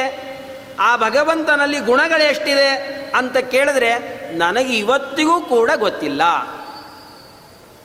ವಿಮಮೇ ರಜಾಂಸಿ. ವಿಷ್ಣೋನ ವೀರ್ಯ ಗಣನಾಂ ಕಥಮೋ ಅತಿರ್ಹ ಯಪ್ಪಾರ್ಥಿವಾನಪಿ ವಿಮಮೇ ರಜಾಂಸಿ. ಭೂಮಿಯಲ್ಲಿರುವ ಮಣ್ಣಿನ ಕಣಗಳನ್ನು ಎಣಿಸಿ ಅದರ ಲೆಕ್ಕವನ್ನು ಬೇಕಾದ್ರೆ ಹೇಳಬಲ್ಲೆ ಆದರೆ ಭಗವಂತನಲ್ಲಿರುವ ಗುಣ, ಭಗವಂತನಲ್ಲಿರುವ ಬಲ, ಭಗವಂತನಲ್ಲಿರುವ ಜ್ಞಾನ ಇವುಗಳನ್ನು ಇಷ್ಟೇ ಅಂತ ಹೇಳುವ ಸಾಮರ್ಥ್ಯ ನನಗೂ ಇಲ್ಲ. ಆದ್ದರಿಂದ ಭಗವಂತನ ಬಲ, ಭಗವಂತನ ಸಾಮರ್ಥ್ಯ ಅದು ಅಚಿಂತ್ಯ. ಅದ್ಭುತ. ಎಂದಿಗೂ ಕೂಡ ಇಷ್ಟೇ ಅಂತ ನಾವು ತಿಳಿದಿದ್ರೆ, ಓಹ್, ಅದರ ಮೇಲೆ ನಮಗೆ ಕ್ಯೂರಿಯಾಸಿಟಿ ಇರೋದಿಲ್ಲ. ದೇವರ ಶಕ್ತಿ ಏನಿದೆಯಲ್ಲ, ಅದು ಎಷ್ಟೇ ನೋಡಿದ್ರೂ ಕೂಡ ಅದನ್ನು ಮತ್ತೆ ಮತ್ತೆ ನೋಡಬೇಕು ಅನ್ನುವ ಕ್ಯೂರಿಯಾಸಿಟಿ ಇದೆ. ಅದಕ್ಕಾಗಿ ಆ ಭಗವಂತನ ಶಕ್ತಿ ಅದ್ಭುತ. ನಾನು ಇವತ್ತು ಮಾರ್ಕೆಟಲ್ಲಿ ಒಂದು ಹಣ್ಣು ನೋಡಿದೆ. ಇದುವರೆಗಾಗಿ ನಾನು ಎಲ್ಲೂ ನೋಡಿರಲಿಲ್ಲ ಆ ಹಣ್ಣನ್ನು. ಪ್ರಾಯಶಃ ನೀವು ನೋಡಿರೋದಿಲ್ಲ. ಡ್ರ್ಯಾಗನ್ ಹಣ್ಣಂತದು. ಡ್ರ್ಯಾಗನ್ ಅದಕ್ಕೆ ಕೇಳಿದೆ ನಾನು ಹೆಸರು ಏನಪ್ಪ? ಈ ಹಣ್ಣಿನ ಹೆಸರು ಏನು ಅಂತ? ಅವನಂದ ಇದು ಡ್ರ್ಯಾಗನ್ ಹಣ್ಣು. ಯಾಕಪ್ಪ ಈ ಹಣ್ಣು ತಿಂತಾರೆ? ಯಾರಿಗೆ ಡಯಾಬಿಟಿಸು, ಶುಗರ್ ಇರ್ತದೆ ಅವ್ರಿಗೆ ಬಹಳ ಆರೋಗ್ಯಕರವಾದ ಹಣ್ಣು. ಇದು ಹೊಸದಾಗಿ ಮಾರ್ಕೆಟಿಗೆ ಬಂದಿದೆ ಅಂತಂದ. ಏನೋ ತಮಾಷೆಗೆ ಹೇಳ್ತಾರೆ ಅನ್ಕೋಬೇಡ್ರಿ. ಬೇಕಾದ್ರೆ ಮಾರ್ಕೆಟ್ಗೆ ಹೋಗಿ ನೋಡಿದ್ರೆ ಗೊತ್ತಾಗ್ತದೆ. ಡ್ರ್ಯಾಗನ್ ಹಣ್ಣು ಅಂತ. ಅದು ಹೇಗಿದೆ ಅಂತಂದರೆ, ಈ ಪೈನಾಪಲ್ಲು ಮತ್ತು ಆಪಲ್ ಎರಡನ್ನೂ ಮಿಕ್ಸ್ ಮಾಡಿ ಇನ್ನೊಂದು ವಿಶಿಷ್ಟವಾಗಿರತಕ್ಕಂಥ ಆಕಾರ ಒಂದು ಏನೋ ಒಂದು ಹಣ್ಣಿನ ಆಕಾರ. ನೋಡ್ರಿ ಎಷ್ಟು ಅದ್ಭುತ ಇದೆ ಇದು. ನಾವು ಎಂದಿಗೂ ನೋಡದೇ ಇದ್ದಿದ್ದು ಹೊಸದಾಗಿ ಮಾರ್ಕೆಟ್ಗೆ ಕಾಲಿಟ್ಟಿದೆ ಅದು ಹಣ್ಣು. ಇದನ್ನು ಸೃಷ್ಟಿ ಮಾಡಿದವನು ಯಾರು? ಆ ಭಗವಂತ. ದೊಡ್ಡ ದೊಡ್ಡ ತಿಮಿಂಗಲವನ್ನು ಸೃಷ್ಟಿ ಮಾಡಿದ್ದಾನೆ ದೇವರು. ಅದಕ್ಕೆ ಒಬ್ಬ ಕವಿ ಹೇಳ್ತಾನೆ, ತಿಮಿಂಗಿಲ ಗಿಲೋಪ್ಯಸ್ತಿ ತದ್ಗಿಲೋಪ್ಯಸ್ತಿ ಸಾಗರೆ, ಸಮುದ್ರದಲ್ಲಿ ತಿಮಿಂಗಿಲಗಳನ್ನೂ ನುಂಗುವಂಥ ದೊಡ್ಡ ದೊಡ್ಡ ತಿಮಿಂಗಿಲ ಗಿಲ ಅಂತಿದೆಯಂತೆ. ಅದನ್ನು ಸೃಷ್ಟಿ ಮಾಡಿದವನು ಭಗವಂತ. ದೇವರ ಸೃಷ್ಟಿಯನ್ನು ನೋಡ್ತಾ ಹೋದರೆ ನಮಗೆ ಎಷ್ಟು ಅದ್ಭುತ ಇದೆ. ಆ ದೇವರ ಸೃಷ್ಟಿಯನ್ನು ನೋಡ್ತಾ ಹೋದರೆ ನೋಡಿದಷ್ಟು ಕ್ಯೂರಿಯಾಸಿಟಿ ಹೆಚ್ಚಾಗ್ತಾ ಹೋಗ್ತದೆ ಹೊರತು, ಓ, ಮುಗಿತಪ್ಪ ಅಂತಿಲ್ಲ. ಅದಕ್ಕಾಗಿ ದೇವರ ಶಕ್ತಿ ಇದು ಅದ್ಭುತ. ದೇವರ ಶಕ್ತಿ ಇಷ್ಟೇ ಅಂತ ತಿಳಿಯೋಕೆ ಸಾಧ್ಯ ಇಲ್ಲ. ಅದಕ್ಕಾಗಿ ಅವನ ಶಕ್ತಿ ಅಚಿಂತ್ಯ. ಅಚಿಂತ್ಯ ಅದ್ಭುತವಾದ ಶಕ್ತಿ ಉಳ್ಳವನಾದ್ರಿಂದ ಆ ಭಗವಂತನನ್ನು ಪ್ರಭು ಅಂತ ಕರೀತಾರೆ. ಅಗದಿ ಸೂಕ್ಷ್ಮವಾದ ಪರಮಾಣುಗಳಲ್ಲಿ ಇರುವ ತನ್ನ ರೂಪವನ್ನೂ ಬೇಕಾದರೆ ತನಗೆ ಇಚ್ಛೆ ಬಂತು ಅಂದರೆ ತನ್ನ ಭಕ್ತನಿಗೆ ತೋರಿಸ್ತಾನೆ. ಆ ಸಾಮರ್ಥ್ಯನೂ ಭಗವಂತನಲ್ಲಿದೆ. ತನ್ನ ಮಹತ್ತರವಾಗಿರತಕ್ಕಂಥ ವಸ್ತುಗಳಲ್ಲಿ ಇರುವ ತನ್ನ ಬೃಹತ್ತಾದ ರೂಪವನ್ನು ಸೂರ್ಯನಿಗೆ ಯಾರಾದರೂ ಕೂಡ ಬಟ್ಟೆ ಹಾಕಿ ಸೂರ್ಯನನ್ನು ಕಾಣಿಸದೇ ಇರೋ ಹಾಗೆ ಮಾಡೋಕ್ಕೆ ಸಾಧ್ಯನಾ? ಸಾಧ್ಯ ಇಲ್ಲ. ಎಲ್ಲಿಂದ ಬೇಕಾದ್ರೆ ನಿಂತು ನೋಡಿದ್ರು ಸೂರ್ಯ ಕಾಣಿಸ್ತಾನೆ. ದೇವರು ಆ ಸೂರ್ಯನ ಒಳಗೂ ಇದ್ದಾನೆ. ದೊಡ್ಡ ಪರ್ವತಕ್ಕೆ ಬಟ್ಟೆ ಹಾಕಿ ಪರ್ವತವನ್ನು ಮುಚ್ಚಿಡೋಕೆ ಸಾಧ್ಯನಾ? ಇಲ್ಲ. ಆ ಪರ್ವತದಲ್ಲಿಯೂ ದೇವರಿದ್ದಾನೆ ದೇವರು ಸಂಕಲ್ಪ ಮಾಡಿದ್ರೆ, ದೇವರು ಇಚ್ಛೆಯನ್ನು ಪಟ್ಟರೆ ಆ ಪರ್ವತದಲ್ಲಿ ದೊಡ್ಡ ಪರ್ವತ, ದೊಡ್ಡ ಆನೆಯಲ್ಲಿರುವಂಥ ತನ್ನ ರೂಪವನ್ನು ಯಾರಿಗೂ ಕಾಣಿಸದೇ ಇರೋ ಹಾಗೂ ಮಾಡಬಹುದು. ಸಣ್ಣ ಸೂಕ್ಷ್ಮವಾದ ವಸ್ತುವಿನಲ್ಲಿರುವ ತನ್ನ ರೂಪವನ್ನು ಕಾಣಿಸುವ ಹಾಗೂ ಮಾಡಬಹುದು.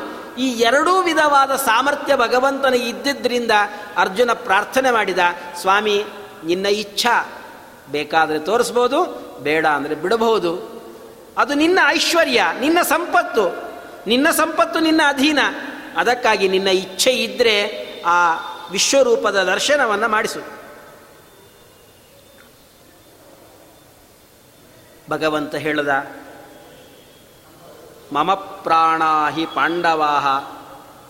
ನನ್ನ ಪ್ರಾಣಸ್ಥಾನೀಯರು ಪಾಂಡವರು ನನಗೆ ಅಷ್ಟಂತ ಪ್ರಿಯರು ಪಾಂಡವರು. ಪಾಂಡವರು ಕೃಷ್ಣನಿಗೆ ಎಷ್ಟು ಪ್ರಿಯರು ಅಂತಂದರೆ ಒಂದು ಪ್ರಸಂಗ. ಕೃಷ್ಣ ಸಂಧಾನಕ್ಕಾಗಿ ದುರ್ಯೋಧನನ ಮನೆಗೆ ಬಂದಿರ್ತಾನೆ. ದುರ್ಯೋಧನ ಸಂಧಾನವನ್ನು ಮಾಡಿಕೊಡೋದಿಲ್ಲ. ಸಂಧಾನ ಮುರಿದು ಹೋಗ್ತದೆ. ಆ ಪ್ರಸಂಗದಲ್ಲಿ ಕೃಷ್ಣ ಅಲ್ಲಿಂದ ಹೊರಟು ತಾನು ವಿಧುರನ ಮನೆಗೆ ಹೋಗೋದಕ್ಕೆ ಸಿದ್ಧನಾಗ್ತಾನೆ. ಆವಾಗ ದುರ್ಯೋಧನ ಹೇಳ್ತಾನೆ, ಕೃಷ್ಣ, ಮಧ್ಯಾಹ್ನ ಆಗಿದೆ, ಹನ್ನೆರಡು ಗಂಟೆ ಆಗಿದೆ. ಊಟಕ್ಕೆ ನನ್ನ ಮನೆಗೆ ಬಾ. ನಮ್ಮ ಮನೆಯಲ್ಲಿ ಆತಿಥ್ಯವಾಗಲಿ. ಅದಕ್ಕೆ ಕೃಷ್ಣ ಹೇಳ್ತಾನೆ, ದ್ವಿಷದನ್ನಂ ನ ಭೋಕ್ತವ್ಯಂ ದ್ವಿಷಂತಂ ನೈವ ಭೋಜಯೇತ್. ನಿನ್ನ ಮನೆಯಲ್ಲಿ ನಾನು ಊಟಕ್ಕೆ ಬರೋದಿಲ್ಲ. ನಿನ್ನ ಆತಿಥ್ಯವನ್ನು ನಾನು ಸ್ವೀಕಾರ ಮಾಡೋದಿಲ್ಲ, ನನಗೆ ಬೇಡ. ಯಾಕೆ ಬೇಡ ಕೃಷ್ಣ? ನಾನು ಪಂಚಭಕ್ಷ ಪರಮಾನ್ನವನ್ನು ಮಾಡಿಸಿದ್ದೇನೆ. ನಿನಗೇನು ಬೇಕು ಹೇಳು. ತಕ್ಷಣದಲ್ಲಿ ಮಾಡಿಸಾಕ್ತೀನಿ. ಎಲ್ಲ ಸರಿ. ಆದರೆ ಶಾಸ್ತ್ರ ಒಂದು ಮಾತು ಹೇಳ್ತದೆ, ದ್ವಿಷದನ್ನಂ ಭೋಕ್ತವ್ಯಂ. ಯಾರು ನಮ್ಮನ್ನು ದ್ವೇಷ ಮಾಡ್ತಾರೆ, ಅವ್ರ ಮನೇಲಿ ಊಟ ಮಾಡಬಾರ್ದು. ದ್ವಿಷಂತಂ ನೈವ ಭೋಜೆ ಯಾರು ನಮ್ಮನ್ನು ದ್ವೇಷ ಮಾಡ್ತಾರೆ, ಅವ್ರಿಗೆ ಊಟಕ್ಕೆ ಹಾಕಬಾರ್ದು. ಎರಡೂ ಹೇಳೋದು ನಮ್ಮನ್ನು ಯಾರು ದ್ವೇಷ ಮಾಡ್ತಾರೆ, ಅವ್ರ ಮನೇಲಿ ಊಟ ಮಾಡಬಾರ್ದು, ನಮ್ಮನ್ನು ಯಾರು ದ್ವೇಷ ಮಾಡ್ತಾರೆ, ಅವ್ರನ್ನ ಕರೆದು ಊಟಕ್ಕೆ ಹಾಕಬಾರ್ದು. ಅದಕ್ಕೆ ನಾನು ನಿನ್ನ ಮನೆಗೆ ಊಟಕ್ಕೆ ಬರೋದಿಲ್ಲ. ಅದಕ್ಕೆ ದುರ್ಯೋಧನ ಹೇಳ್ದ, ಅಲ್ಲ ಕೃಷ್ಣ, ನಾನು ನಿನ್ನಲ್ಲಿ, ನಿನ್ನನ್ನು ಏನು ದ್ವೇಷ ಮಾಡ್ತೀನಿ? ನಾನು ನಿನ್ನನ್ನು ಎಂದಿಗೂ ದ್ವೇಷ ಮಾಡಿಲ್ಲ. ಆದ್ದರಿಂದ ನನ್ನ ಮನೇಲಿ ಊಟ ಮಾಡೋಕ್ಕೆ ನಿನಗೇನು ತೊಂದರೆ? ಕೃಷ್ಣ ಹೇಳ್ದ ನನ್ನನ್ನು ದ್ವೇಷ ಮಾಡೋದು ಅಂದರೂ ಒಂದೇ, ನನ್ನ ಭಕ್ತರಾದ ಪಾಂಡವರನ್ನು ದ್ವೇಷ ಮಾಡೋದು ಅಂದರೂ ಒಂದೇ. ಮಮ ಪ್ರಾಣಾಹಿ ಪಾಂಡವಾಹ. ಒಂದು ಕೈ ಮಿಗಿಲು, ನನ್ನನ್ನು ದ್ವೇಷ ಮಾಡಿದ್ರೂ ಕೂಡ ನಾನು ಕ್ಷಮ ಮಾಡಿಬಿಡ್ತೀನಿ. ಯಾಕೆ ಅಂದರೆ, ನನಗೆ ಯಾರು ದ್ವೇಷ ಮಾಡಬೇಕು ಅಂದರೂ ಸಹಿತ ಮಾಡೋಕ್ಕೆ ಸಾಧ್ಯ ಇಲ್ಲ. ಆದರೆ, ನನ್ನ ಭಕ್ತರನ್ನು ದ್ವೇಷ ಮಾಡ್ತು ಅಂದರೆ ಅವರನ್ನಂತೂ ನಾನು ಎಂದಿಗೂ ಬಿಡೋದಿಲ್ಲ. ಅದಕ್ಕಾಗಿ ನಿನ್ನ ಮನೆಯಲ್ಲಿ ನಾವು ಊಟ ಮಾಡೋದಿಲ್ಲ. ಆ ಪಾಂಡವರಲ್ಲಿಯೂ ಕೂಡ ವಿಶೇಷವಾಗಿ ಅರ್ಜುನನ ಮೇಲೆ ಕೃಷ್ಣನ ಅನುಗ್ರಹ. ಪಾರ್ಥಸಕ ಅಂತ ಕರೀತಾರೆ ಕೃಷ್ಣನಿಗೆ ಅರ್ಜುನನ ಸ್ನೇಹಿತ, ಅರ್ಜುನನ ಗೆಳೆಯ. ಅರ್ಜುನನಿಗೆ ಅಷ್ಟೇ ಗೆಳೆಯ ಅಲ್ಲ, ಎಲ್ಲ ಜೀವರಿಗೂ ಆ ಕೃಷ್ಣನೇ ಗೆಳೆಯ. ಅದಕ್ಕೆ ಅವನಿಗೆ ಒಂದು ಹೆಸರು ಅವಿಜ್ಞಾತ ಸಖ ಅಂತ. ಕೃಷ್ಣ ಅರ್ಜುನನಿಗೆ ಪರಿಚಯ ಇರುವ ಗೆಳೆಯ.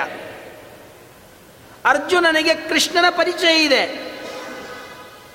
ಪರಿಚಯ ಇರುವಂತಹ ಗೆಳೆಯ ಕೃಷ್ಣ ಅರ್ಜುನನಿಗೆ. ಆದರೆ ನಮಗೆಲ್ಲರಿಗೂ ಕೂಡ ನಮಗೆ ಗೊತ್ತೇ ಇಲ್ಲ. ನಮ್ಮ ಒಳಗೆ ಇದ್ದು ನಮಗೇನು ಬೇಕು ಎಲ್ಲ ಅನುಕೂಲಗಳನ್ನು ಮಾಡಿಕೊಡ್ತಾನೆ. ನಮಗೆಲ್ಲ ರೀತಿಯಿಂದಲೂ ರಕ್ಷಣೆಯನ್ನು ಕೊಡ್ತಾನೆ. ಎಲ್ಲ ಕಾಲದಲ್ಲಿಯೂ ನಮ್ಮ ಬೆನ್ನ ಹಿಂದೆ ಇದ್ದು ನಮ್ಮನ್ನು ರಕ್ಷಣೆ ಮಾಡ್ತಾನೆ. ಇಂತಹ ಆ ಭಗವಂತನನ್ನ ಶಾಸ್ತ್ರ ಕರೀತದೆ, ಅವನು ಅವಿಜ್ಞಾತ ಸಖ.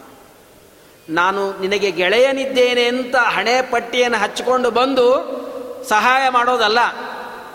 ಪ್ರತಿ ಉಪಕಾರವನ್ನು ಅಪೇಕ್ಷೆ ಮಾಡದಲೆ. ತನ್ನನ್ನು ಸ್ತೋತ್ರ ಮಾಡ್ತಾನೆಯೋ ಅಥವಾ ಭಕ್ತಿ ಮಾಡ್ತಾನೆಯೋ ಅಥವಾ ಹೂವು ಹಾಕ್ಸ್ತಾನೆಯೋ, ಪಂಚಾಮೃತ ಮಾಡಿಸ್ತಾನೆ ಯಾವುದನ್ನು ಅಪೇಕ್ಷೆ ಮಾಡದಲೆ, ಯಾವ ನಿಮಿತ್ತವೂ ಇಲ್ಲದಲೆ ನಮಗೆ ಯಾರು ಸಹಾಯವನ್ನು ಮಾಡ್ತಾರೆ, ನಮ್ಮನ್ನು ರಕ್ಷಣೆಯನ್ನು ಯಾರು ಮಾಡ್ತಾರೆ. ನಾವು ಕಷ್ಟ ಕಾಲದಲ್ಲಿ ನಮ್ಮನ್ನು ಯಾರು ಮೇಲಕ್ಕೆ ಎತ್ತುತ್ತಾರೆ, ಅವನು ನಿಜವಾದ ಗೆಳೆಯ, ಅದು ಭಗವಂತ, ಅವಿಜ್ಞಾತ ಸಖ. ಅದಕ್ಕೆ ಕೃಷ್ಣ ಹೇಳ್ದ, ನಿನ್ನ ಮೇಲೆ ಅನುಗ್ರಹ ಮಾಡದೆ ಇನ್ಯಾರ ಮೇಲೆ ಮಾಡಬೇಕಪ್ಪ? ಪಶ್ಯಮೇ ಪಾರ್ಥರೂಪಾಣಿ ಶತಶೋಥ ಸಹಸ್ರಶಃ ನಾನಾ ವಿಧಾನಿ ದಿವ್ಯಾನಿ ನಾನಾ ವರ್ಣಾಕೃತೀನಿ ಚ. ನನ್ನ ರೂಪವನ್ನು ನೋಡಬೇಕು ಅಂತೆಲ್ಲ ನೋಡು. ಪಶ್ಯಮೇ ಪಾರ್ಥ, ಈ ಯಾವ ನನ್ನ ರೂಪವನ್ನು ಚೆನ್ನಾಗಿ ನೋಡು, ಎರಡು ಕಣ್ಣುಗಳನ್ನು ಬಿಟ್ಟು ನೋಡು. ಕೆಲವರು ಟಿ ವಿ ನೋಡ್ತಾ ಇರ್ತಾರೆ, ಹೇಗೆ ನೋಡ್ತಿರ್ತಾರೆ? ರೆಪ್ಪೆ ಸಹಿತ ಮುಚ್ಚೋದಿಲ್ಲ, ಎರಡು ರೆಪ್ಪೆಗಳನ್ನು ತೆಕ್ಕೊಂಡು ನೋಡ್ತಾ ಇರ್ತಾರೆ. ಕಣ್ಣನ್ನು ಮಿಟುಕಿಸದಲೇ ಅಷ್ಟೇ ದೃಷ್ಟಿಯನ್ನು ಇಟ್ಟು ನೋಡ್ತಾರೆ. ಹಾಗೆ ಸ್ವಲ್ಪವೂ ಕಣ್ಣನ್ನು ಮುಚ್ಚದಲೇ ಎರಡೂ ಕಣ್ಣುಗಳನ್ನು ಚೆನ್ನಾಗಿ ಬಿಟ್ಟು ನನ್ನ ರೂಪವನ್ನು ನೋಡು. ನಾನಾ ವಿಧಾನಿ ದಿವ್ಯಾನಿ ನಾನಾ ವರ್ಣಾಕೃತೀನಿ ಚ. ಅನೇಕ ಆಯುಧಗಳು, ಅನೇಕ ರೂಪಗಳು,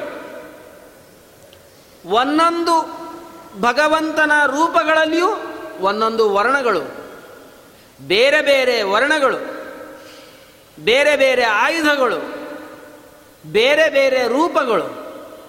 ಇವೆಲ್ಲವೂ ಕೂಡ ಒಂದೇ ಭಗವಂತನ ರೂಪದಲ್ಲಿ ದರ್ಶನವನ್ನು ಮಾಡಿಸ್ತಾ ಇದ್ದಾನೆ. ಅದು ಒಂದೇ ರೂಪ ಅಲ್ಲ, ಎರಡು ರೂಪ ಅಲ್ಲ, ಶತ, ಶೋತ ಸಹಸ್ರಶಃ, ನೂರು ಸಾವಿರ, ಹತ್ತು ಸಾವಿರ, ಲಕ್ಷ, ಕೋಟಿ, ಅನಂತಾನಂತ ರೂಪಗಳು ಒಂದೇ ಭಗವಂತನ ರೂಪದಲ್ಲಿ ದರ್ಶನವನ್ನು ಮಾಡಿಸ್ತಾ ಇದ್ದ ನೋಡು. ಆಶ್ಚರ್ಯ ಆಗೋಯ್ತು. ಕೊನೆಯೊಳಗೆ ಒಂದು ಮಾತನ್ನು ಹೇಳ್ತಾನೆ ಅರ್ಜುನ. ಅರ್ಜುನ ಎಂತಹ ವಿಶ್ವರೂಪದ ದರ್ಶನವನ್ನು ಮಾಡಿದ? ಅಂತಂದರೆ, ವಿಶ್ವರೂಪ ದರ್ಶನವನ್ನು ಮಾಡಿಸುವಂತಹ ಕೃಷ್ಣನಲ್ಲಿ ಬ್ರಹ್ಮಾಂಡ, ಬ್ರಹ್ಮಾಂಡದ ಒಳಗೆ ಭಾರತ, ಭಾರತದೊಳಗೆ ಕುರುಕ್ಷೇತ್ರ. ಕುರುಕ್ಷೇತ್ರದಲ್ಲಿ ಪಾಂಡವರು ಕೌರವರು ಯುದ್ಧಕ್ಕಾಗಿ ನಿಂತಿದ್ದಾರೆ. ಆ ಯುದ್ಧದ ಪ್ರಸಂಗದಲ್ಲಿ, ಮಧ್ಯದಲ್ಲಿ ಅರ್ಜುನ ಕೃಷ್ಣನಿಗೆ ಉಪದೇಶ ಮಾಡ್ತಾ ಇದ್ದಾನೆ. ಅಲ್ಲಿ ಒಂದು ವಿಶ್ವರೂಪವನ್ನು ಕಂಡ. ಈ ಸಾಮಾನ್ಯವಾಗಿ ನಿಮಗೆ ತಿಳಿಯೋಗಿ ಹೇಳಬೇಕು ಅಂತಂದರೆ, ನಾವು ಬಾರ್ಬರ್ ಶಾಪ್ಗೆ ಹೋಗಿರ್ತೀವಿ. ಅಲ್ಲಿ ಕನ್ನಡಿ ಇಟ್ಟಿರ್ತಾರೆ. ಮುಂದೊಂದು ಕನ್ನಡಿ, ಹಿಂದೊಂದು ಕನ್ನಡಿ. ನಮ್ಮ ಪ್ರತಿಬಿಂಬ ಅಲ್ಲಿ ಬಿದ್ದಿರುತ್ತೆ. ಅದರೊಳಗೆ ಒಂದು ಕನ್ನಡಿ, ಅದರೊಳಗೆ ಒಂದು ಪ್ರತಿಬಿಂಬ, ಅದರೊಳಗೆ ಒಂದು ಪ್ರತಿಬಿಂಬ ಅದರೊಳಗೊಂದು ಹಾಗಿದ್ದ ಹಾಗೆ ತಾನು ವಿಶ್ವರೂಪ ದರ್ಶನವನ್ನು ಮಾಡಬೇಕು ಅಂತ ಅಪೇಕ್ಷೆ ಪಟ್ಟಾಗ ಆ ವಿಶ್ವರೂಪದ ಒಳಗೆ ವಿಶ್ವರೂಪ, ಅದು ಅರ್ಜುನನಿಗೆ ಉಪದೇಶ ಮಾಡ್ತಾ ಇರೋದು. ಈ ವಿಧವಾದ ವಿಶ್ವರೂಪವನ್ನು ಕಂಡಂತೆ ಕೃಷ್ಣ ಅನೇಕ ಪ್ರಸಂಗದಲ್ಲಿ ವಿಶ್ವರೂಪದ ದರ್ಶನವನ್ನು ಮಾಡಿಸಿದ್ದಾನೆ. ಆದರೆ ಎಲ್ಲ ವಿಶ್ವರೂಪ ದರ್ಶನವೂ ಒಂದೇ ರೀತಿ ಅಲ್ಲ. ಬೇರೆ ಬೇರೆಯವರಿಗೆ ಬೇರೆ ಬೇರೆ ರೀತಿಯಾಗಿ ವಿಶ್ವರೂಪದ ದರ್ಶನವನ್ನು ಮಾಡಿಸಿ ಮೊದಲಿಗೆ ವಿಶ್ವರೂಪ ದರ್ಶನವನ್ನು ಮಾಡಿಸಿದ್ದು ತಾಯಿಯಾದ ಯಶೋದೆಗೆ ಹೇಗೆ ವಿಶ್ವರೂಪ ದರ್ಶನವನ್ನು ಮಾಡಿಸಿದ? ಅರ್ಜುನನಿಗೆ ಯಾವ ರೀತಿಯಾದ ವಿಶ್ವರೂಪ ದರ್ಶನವನ್ನು ಮಾಡಿಸಿದ? ಆ ರೀತಿಯಾದ ವಿಶ್ವರೂಪ ಅಲ್ಲ. ಅದೊಂದು ವಿಲಕ್ಷಣವಾದ. ಎಲ್ಲ ಮಕ್ಕಳು ಆಟ ಆಡ್ತಾ ಇದ್ರು. ಕೃಷ್ಣನ್ನ ಆಟಕ್ಕೆ ಸೇರಿಸಲಿಲ್ಲ. ಯಾಕೆ ಅಂದರೆ ಸೇರಿಸ್ತು ಅಂದರೆ ಯಾವ ಮಕ್ಕಳು ಫಸ್ಟ್ ಬರೋದಕ್ಕೆ ಬಿಡ್ತಾನೆ ಇರಲಿಲ್ಲ ಕೃಷ್ಣ. ಜಂಪಿಂಗ್ ಹೈ ಜಂಪಿಂಗ್ ಅಂದ್ರೆ ತಾನೇ ಫಸ್ಟ್ ಲಾಂಗ್ ಜಂಪಿಂಗ್ ಅಂದ್ರೆ ತಾನೇ ಫಸ್ಟ್ ಓಟದಲ್ಲಿ ತಾನೇ ಫಸ್ಟ್ ಎಲ್ಲ ಆಟದಲ್ಲೂ ತಾನೇ ಫಸ್ಟ್ ಬೇರೆಯವ್ರಿಗೆ ಅದೊಂದು ಸಮಸ್ಯೆ ಆಗಿಬಿಡುತ್ತೆ ಎಷ್ಟೇ ಮೆಡಲ್ಸ್ಗಳನ್ನ ಇಟ್ಟರು ಕೂಡ ಎಲ್ಲ ಇವನೇ ನಮ್ಗೆ ಒಂದು ಮೆಡಲ್ಸ್ ಬರೋದಿಲ್ಲ, ಏನು ಮಾಡೋದು? ಹಾಗಾದರೆ ಕೃಷ್ಣನ ಆಟಕ್ಕೆ ಸೇರಿಸ್ಕೊಳ್ಳೋದು ಬೇಡ. ಎಲ್ಲ ಹುಡುಗರು ಟರಾವ್ ಮಾಡಿದ್ರೆ ಕೃಷ್ಣ, ಆಟಕ್ಕೆ ಬೇಡ. ಕೃಷ್ಣ ಅಂದ, ಮಾಡ್ತೀನಿ ಬರ್ರಿ ನಿಮಗೆಲ್ಲ ಅಂತ ಹೇಳಿ. ಒಂದಿಷ್ಟು ಮಣ್ಣಿತ್ತು, ಮಣ್ಣು ತಿಂದುಬಿಟ್ಟ. ಸರಿ, ಎಲ್ಲ ಮಕ್ಕಳಿಗೂ ಭಯ ಆಯಿತು. ಓ, ಇವನೇನೋ ಮಣ್ಣು ಗಿಂಡು ತಿಂದು ಹೆಚ್ಚು ಕಡಿಮೆ ಮಾಡಿಕೊಳ್ಳೋದು. ಇವ್ರ ತಾಯಿ, ತಂದೆ ಬಂದು ನಮ್ಮನ್ನು ಹೊಡೆಯೋದು, ಮಾಡೋದು, ಇವೆಲ್ಲ ಆಗ್ತದೆ. ಬೇಡ ಬೇಡವಾ ಅಂತ ಹೇಳಿ ಎಲ್ಲರೂ ಹೋಗಿ ಯಶೋದೆ ಮುಂದೆ ಚಾಡಿ ಹೇಳಿದ್ರು ನಿನ್ನ ಮಗ ಮಣ್ಣು ತಿಂದು ಬಿಟ್ಟಿದ್ದಾನೆ ನಂಬಲಿಲ್ಲ ಯಶೋದೆ ಬಲರಾಮ ಹೋಗಿ ಹೇಳದ, ಅಮ್ಮ, ಕೃಷ್ಣ ಮಣ್ಣು ತಿಂದು ಬಿಟ್ಟಿದ್ದಾನೆ ಮಣ್ಣು ತಿಂದಿದ್ದಾನ ಕೃಷ್ಣ. ಭಯನೂ ಆಯಿತು, ಆಶ್ಚರ್ಯನೂ ಆಯಿತು. ಒಂದು ಕೋಲ್ ತಗೊಂಡ್ಲು, ಬಂದ್ಲು, ಕೃಷ್ಣ ಬಂದ. ಏ ಮಣ್ಣು ತಿಂದಿದೆಯಲ್ತಲ್ಲ ಬಾಯ್ ತೆಗಿ. ಅದಕ್ಕೆ ಅವನಂದ ಕೃಷ್ಣ, ಅಲ್ಲಮ್ಮ, ನಾನು ಯಾಕೆ ಮಣ್ಣು ತಿನ್ನಲಿ ನಾನು ಮಣ್ಣು ತಿಂದಿಲ್ಲ. ಮಣ್ಣು ತಿನ್ನಿಸ್ತೀನಿ ಹೊರತು ಮಣ್ಣು ತಿಂದಿಲ್ಲ ನಾನು. ಸರ್ವೇ ಮಿಥ್ಯಾಭಿಶಂಸಿನಃ. ಹಾಗಾದ್ರೆ ಈ ಮಕ್ಕಳೆಲ್ಲ ಹೇಳ್ತಾ ಇದ್ದಾರಲ್ಲಪ್ಪ ಅಂತಂದರೆ ಆ ಮಕ್ಕಳೆಲ್ಲ ಸುಳ್ಳು ಸುಳ್ಳು ಹೇಳ್ತಾರೆ, ಅವ್ರು ಯಾರು ಅವ್ರಿಗೆ ಹೊಟ್ಟೆ ಕಿಚ್ಚು. ನಾನು ಆಟಕ್ಕೆ ಬಂತು ಅಂದರೆ ಎಲ್ಲ ಆಟದಲ್ಲೂ ನಾನೇ ಫಸ್ಟ್ ಬರ್ತೀನಿ ಅಂತೇಳಿ ಅವ್ರಿಗೆ ಹೊಟ್ಟೆ ಕಿಚ್ಚು. ಅದಕ್ಕಾಗಿ ನಮಗೆ ಸುಳ್ಳು ಸುಳ್ಳು ಹೇಳ್ತಾರೆ, ನೀನು ನಂಬೇಡ. ಅದಕ್ಕೆ ಯಶೋದೆ ಕೇಳಲು ಅಲ್ಲೋ, ನೀನು ಮಣ್ಣು ತಿಂದಿದ್ದಕ್ಕೆ ನಿನ್ನ ಬಾಯಿ ಮೇಲೆಲ್ಲ ಸ್ವಲ್ಪ ಸ್ವಲ್ಪ ಮಣ್ಣು ಹತ್ಕೊಂಡಿದೆ. ಇದೇ ಸಾಕ್ಷಿ, ಬೇರೆ ಅವ್ರಿಗೆ ಹೇಳೋದು ಬೇಕಾ ಅಂತಂದರೆ, ಅಮ್ಮ, ನಾ ಮಣ್ಣು ತಿಂದಿನೋ, ಬಿಟ್ಟಿನೋ ಅನ್ನೋದು ಗೊತ್ತಾಗಬೇಕಾದ್ರೆ ನನ್ನ ಬಾಯಿ ತೆಗೆದು ನೋಡ್ಬಿಡ್ಲ ಒಂದ್ಸಲಿ. ಹಾಗಾದ್ರೆ ತೆಗಿ ಬಾಯಿ ಬಾಯನ್ನ ಆ ಅಂತ ತೆಗೆದ. ಮಣ್ಣು ತಿನ್ನೋದೇನು, ಇಡೀ ಬ್ರಹ್ಮಾಂಡವನ್ನೇ ಇಟ್ಕೊಂಡು ಕೂತ ನಮ್ಮ ಬಾಯೊಳಗೆ. ಅಲ್ಲಿ ಏನೆಲ್ಲ ನೋಡಿದ್ಲು ಯಶೋದೆ ಅಂತಂದರೆ ಸಪ್ತ ಸಾಗರಗಳನ್ನು ನೋಡಿದ್ದಾಳೆ. ಜ್ಯೋತಿರ್ಮಂಡಲವನ್ನು ನೋಡಿದ್ದಾಳೆ. ನಭೋಮಂಡಲವನ್ನು ನೋಡಿದ್ದಾಳೆ. ಅತಲ ವಿತಲ ಪಾತಾಲ ಮಹಾತಲ ರಸಾತಲಗಳನ್ನು ನೋಡಿದ್ದಾಳೆ. ಮೇಲಿನ ಏಳು ಲೋಕಗಳು, ಕೆಳಗಿನ ಏಳು ಲೋಕಗಳು, ಇಡೀ ಬ್ರಹ್ಮಾಂಡ, ಬ್ರಹ್ಮಾಂಡದ ಒಳಗೆ, ಭಾರತ, ಭಾರತದೊಳಗೆ, ಗೋಕುಲ, ಗೋಕುಲದೊಳಗೆ ತನ್ನ ಮನೆ ತನ್ನ ಮನೆ ಮುಂದೆ, ಯಶೋಧ ಮತ್ತೆ ತಿರ್ಗ ಕೃಷ್ಣನ ಮುಂದೆ ಕೈಯಲ್ಲಿ ಕೋಲು ಹಿಡ್ಕೊಂಡು ನಿಂತಿರೋದು. ಇಷ್ಟೆಲ್ಲ ನೋಡಿಸ್ಬಿಟ್ಟ. ಅವಳು ಗಲಗಲ್ಲ ಬಡ್ಕೊಂಡ್ಬಿಟ್ಲು. ಏ ನನ್ನ ಮಗು ಅಲ್ಲಪ್ಪ, ಸಾಕ್ಷಾತ್ ಪರಬ್ರಹ್ಮ ನೀನು ಬಂದಿದ್ದೀ. ದೇವರಂದ ಇದೇ ಜ್ಞಾನ ಬಾಳೋತ್ತಿದ್ರೆ ನಿನಗೆ ಮೋಕ್ಷ ಆಗಿಬಿಡ್ತದೆ. ಬೇಡ, ಇನ್ನೊಂದು ಸ್ವಲ್ಪ ಟೈಮ್ ಇದೆ. ಅಂತೇಳಿ ಪಟ್ ಅಂತ ಹೇಳಿ ಬಬುವ ಪ್ರಾಕೃತ ಶಿಶು, ಸಣ್ಣ ಮಕ್ಕಳು ಹೇಗೆ ವ್ಯವಹಾರ ಮಾಡಬೇಕೋ ಹಾಗೆ ವ್ಯವಹಾರ ಮಾಡಿ ಆ ತಾಯಿಗೆ ಮತ್ತೆ ಅಭಿಮಾನವನ್ನು ಹಾಕಿಬಿಟ್ಟ. ಇದು ಒಂದು ವಿಶ್ವರೂಪದ ದರ್ಶನ. ಇದರಂತೆ ಸಂಧಾನಕ್ಕಾಗಿ ಬಂದಾಗ ಆ ಕೃಷ್ಣನನ್ನು ಕಟ್ಟಾಕಬೇಕು ಅಂತ ದುರ್ಯೋಧನಾದಿಗಳ ಪ್ರಯತ್ನ. ಧೃತರಾಷ್ಟ್ರನಿಗೆ ಹೇಳಿದ ಕೃಷ್ಣ, ನೋಡು, ನಿನ್ನ ಮಕ್ಕಳು ಎಂತಹ ಅವಿವೇಕಗಳಿದ್ದಾರೆ. ಸಂಧಾನಕ್ಕೆ ಬಂದಂತಹ ದೂತನನ್ನು ಕಟ್ ಹಾಕಬಾರ್ದು, ಇದು ರಾಜನೀತಿ ಅಲ್ಲ. ಆದರೆ ನಿನ್ನ ಮಕ್ಕಳು ಇಷ್ಟೂ ಸಾಮಾನ್ಯವಾದ ರಾಜನೀತಿಯ ಜ್ಞಾನ ಇಲ್ಲದ ಇವರು ನನ್ನನ್ನು ಕಟ್ಟಾಕಬೇಕು ಅಂತ ಪ್ರಯತ್ನ ಪಡ್ತಾ ಇದ್ದಾರೆ. ನಾ ಯಾರ ಕಟ್ಟಿಗೂ ಸಿಗೋನಲ್ಲ. ಇದನ್ನು ನಿನಗೆ ತೋರಿಸ್ತೀನಿ ನೋಡು. ದುರ್ಯೋ ಧೃತರಾಷ್ಟ್ರ ಹೇಳ್ದ, ನಾ ಕುರುಡ, ನನಗೆ ಹೆಂಗೆ ದಿವ್ಯಂ ದದಾಮಿತೆ ಚಕ್ಷು. ನಿನಗೂ ಹೊಸ ಕಣ್ಣು ಕೊಡ್ತೀನಿ, ನೋಡು. ಆ ಕಾಲದಲ್ಲಿ ಮಾತ್ರ ಅವನಿಗೆ ಕಣ್ಣು ಬಂತು, ನೋಡ್ದ. ದೇವರನ್ನು ಕಟ್ಟಾಕಬೇಕು ಅಂತ ಹೋಗ್ತಾರೆ, ಎಲ್ಲಾದರೂ ಕಟ್ಟಾಕ ಇಲ್ಲೂ ಕೃಷ್ಣ, ಅಲ್ಲೂ ಕೃಷ್ಣ ಅಲ್ಲೂ ಕೃಷ್ಣ ಅಲ್ಲೂ ಕೃಷ್ಣ. ಎಲ್ಲ ಕಂಬದಲ್ಲಿಯೂ ಕೃಷ್ಣ ಆಗಿಬಿಟ್ಟ. ಕಟ್ಟಾಕಕ್ಕೆ ಸಾಧ್ಯ ಆಗಿ ರಾಮನಾಗಿಯೂ ಕೂಡ ಭಗವಂತ ವಿಶ್ವರೂಪವನ್ನು ತೋರಿಸಿದ್ದಾನೆ. ಆ ಕರದೂಷಣಾದಿಗಳು ಯುದ್ಧಕ್ಕೆ ಬಂದಾಗ ಅವನಿಗೆ ಇವರಾಮ ಇವನಿಗೆ ಅವರಾಮ. ಪರಸ್ಪರವಾಗಿ ರಾಮರಾಗಿ ಆ ಎಲ್ಲ ಕರದೂಷಣರ ಜೊತೆಗೆ ಬಂದಂಥ ಎಲ್ಲ ದೈತ್ಯರನ್ನು ಸಂಹಾರ ಮಾಡಿದ. ಅದು ಒಂದು ರೀತಿಯಾದ ವಿಶ್ವರೂಪ. ಅರ್ಜುನನಿಗೆ ತೋರಿಸಿದಂಥ ಇದೊಂದು ವಿಶ್ವರೂಪ. ಹೀಗೆ ಕೃಷ್ಣ ಅನೇಕ ಪ್ರಸಂಗ ಆಮೇಲೆ ಕೃಷ್ಣನನ್ನ ಅಕ್ರೂರ ತಾನು ಬಿಲ್ಲು ಹಬ್ಬಕ್ಕೆ ಕರೆದುಕೊಂಡು ಹೋಗೋದಕ್ಕೆ ಬಂದಿರ್ತಾನೆ. ಕಂಸನ ಸಂಹಾರ ಆಗಬೇಕಾಗಿರುತ್ತೆ. ಆ ಪ್ರಸಂಗದಲ್ಲಿ ಆ ಕಂಸ ಅಕ್ರೂರನ್ನು ಕಳಿಸ್ತಾನೆ. ನೀನು ಕೃಷ್ಣನ ಭಕ್ತ ನೀನು ನೀ ಹೋಗಿ ಕರೆದ್ರೆ ಕೃಷ್ಣ ಬರೋದಿಲ್ಲ ಅನ್ನೋದಿಲ್ಲ. ಅದಕ್ಕೆ ಕೃಷ್ಣ ಬಲರಾಮರನ್ನು ನಿಮ್ಮ ಸೋದರ ಮಾವ ಬಿಲ್ಲು ಹಬ್ಬವನ್ನು ಮಾಡ್ತಾನೆ, ಅದಕ್ಕಾಗಿ ಬರಬೇಕು ಅಂತ ಹೇಳಿದ್ದಾನೆ, ಕರ್ಕೊಂಡು ಬಾ ಅಂತ ಕಳಿಸ್ದ ಆವಾಗ ಅಕ್ರೂರ ಬಂದ. ಕರೆದ ಹೊಂಟ್ರು ಇಬ್ಬರು ಹೋಗ್ಬೇಕಾ? ರಥದಲ್ಲಿ ಕೂತು ಹೋಗ್ತಾ ಇದ್ದಾರೆ. ಅಕ್ರೂರನೇ ರಥವನ್ನು ಓಡಿಸಿಕೊಂಡು ಹೋಗ್ತಾ ಇದ್ದಾನೆ. ಮಧ್ಯಾಹ್ನ ಆಯಿತು. ಮಾಧ್ಯಾಹ್ನಿಕೆಯನ್ನು ಮಾಡಬೇಕು. ಸಂಧ್ಯಾ ವಂದನೆಯನ್ನು ಮಾಡಬೇಕು. ಆ ಸಂದರ್ಭದಲ್ಲಿ ಯಮುನಾ ನದಿ ಹರಿತಾ ಇದೆ. ಕೃಷ್ಣ, ಎರಡು ನಿಮಿಷ ಸ್ನಾನ ಮಾಡಿ, ಸಂಧ್ಯಾ ವಂದನೆ ಮಾಡಿ ಅರ್ಘ್ಯವನ್ನು ಕೊಟ್ಟು ಬಂದ್ಬಿಡ್ತೀನಪ್ಪ. ಕೃಷ್ಣ ಅಂದ, ಹಾಗೆ ಆಗಲಿ. ಅಕ್ರೂರ ಹೋದ, ಸ್ನಾನವನ್ನು ಮಾಡಿದ. ಸ್ನಾನ ಮಾಡಬೇಕು ಅಂತ ಒಂದು ಮುಳುಗು ಹಾಕಿದ್ದಾನೆ. ಮುಳುಗು ಹಾಕಿದ್ರೆ ಅಲ್ಲಿ ಶೇಷಶಾಹಿಯಾಗಿರ್ತಕ್ಕಂತಹ ಭಗವಂತನ ದರ್ಶನವಾಗಿದೆ ಅವನಿಗೆ. ಮೇಲ್ ನೋಡ್ತಾನೆ ಅದೇ ಕೃಷ್ಣ. ನೀರಿನಲ್ಲಿ ಮುಳುಗ್ ನೋಡ್ತಾನೆ ಅದೇ ಕೃಷ್ಣ. ವೈಕುಂಠದಲ್ಲಿ ಯಾವ ಕೃಷ್ಣ ಇದ್ದಾನೆ, ಆ ಕೃಷ್ಣ ಬೇರೆ ಅಲ್ಲ, ಭೂಮಿಯಲ್ಲಿ ಬಂದಂತ ಕೃಷ್ಣ ಬೇರೆ ಅಲ್ಲ. ಇಬ್ಬರು ಕೃಷ್ಣರು ಒಂದೇ. ಭಗವಂತ ಕೃಷ್ಣನಾಗಿ ಐದು ರೂಪಗಳಿಂದ ಇದ್ದಾನೆ. ಐದು ಭಗವಂತನ ರೂಪಗಳಿಗೆ ಕೃಷ್ಣ ಅಂತಲೇ ಹೆಸರು. ಭೂಮಿಯಲ್ಲಿ ಕೃಷ್ಣನಾಗಿ ಅವತಾರ ಮಾಡಿದ ಕೃಷ್ಣನನ್ನು ಕೃಷ್ಣ ಅಂತ ಕರೀತಾರೆ. ವೈಕುಂಠದಲ್ಲಿ ಒಂದು ಭಗವಂತನ ರೂಪ ಇದೆ. ಅದಕ್ಕೂ ಹೆಸರು ಕೃಷ್ಣ ಅಂತಲೇ ಹೆಸರು. ಈ ಎರಡೂ ಭಗವದ್ ರೂಪಗಳಿಗೆ ಒಂದು ಕೂದಲೆಳೆಯಷ್ಟು ವ್ಯತ್ಯಾಸ ಇಲ್ಲ. ಆ ವೈಕುಂಠಸ್ಥನಾಗಿರ್ತಕ್ಕಂಥ ಕೃಷ್ಣನ ದರ್ಶನವಾಯಿತು ಅಕ್ರೂರನಿಗೆ. ಮೇಲ್ ನೋಡ್ತಾನೆ, ಅದೇ ಕೃಷ್ಣ ಕೂತಿದ್ದಾನೆ.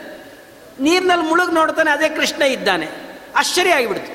ಅಂದ್ಕೊಂಡ, ದೇವರು ಇಲ್ಲೇ ಇರಬೇಕಾದಾಗ ಮತ್ತೆ ಸ್ನಾನ, ಮತ್ತೆ ಸಂಧ್ಯಾವನೆ, ಮತ್ತೆ ಜಪ ಅಂತ ಮಾಡ್ತೀನಲ್ಲ ನಾನು ಎಷ್ಟು ಮೂರ್ಖ ಅಂಥೇಳಿ ಮೇಲೆ ಬಂದು ಸಾಷ್ಟಾಂಗ ನಮಸ್ಕಾರ ಇದೊಂದು ರೀತಿಯಾದ ವಿಶ್ವರೂಪ ದರ್ಶನ.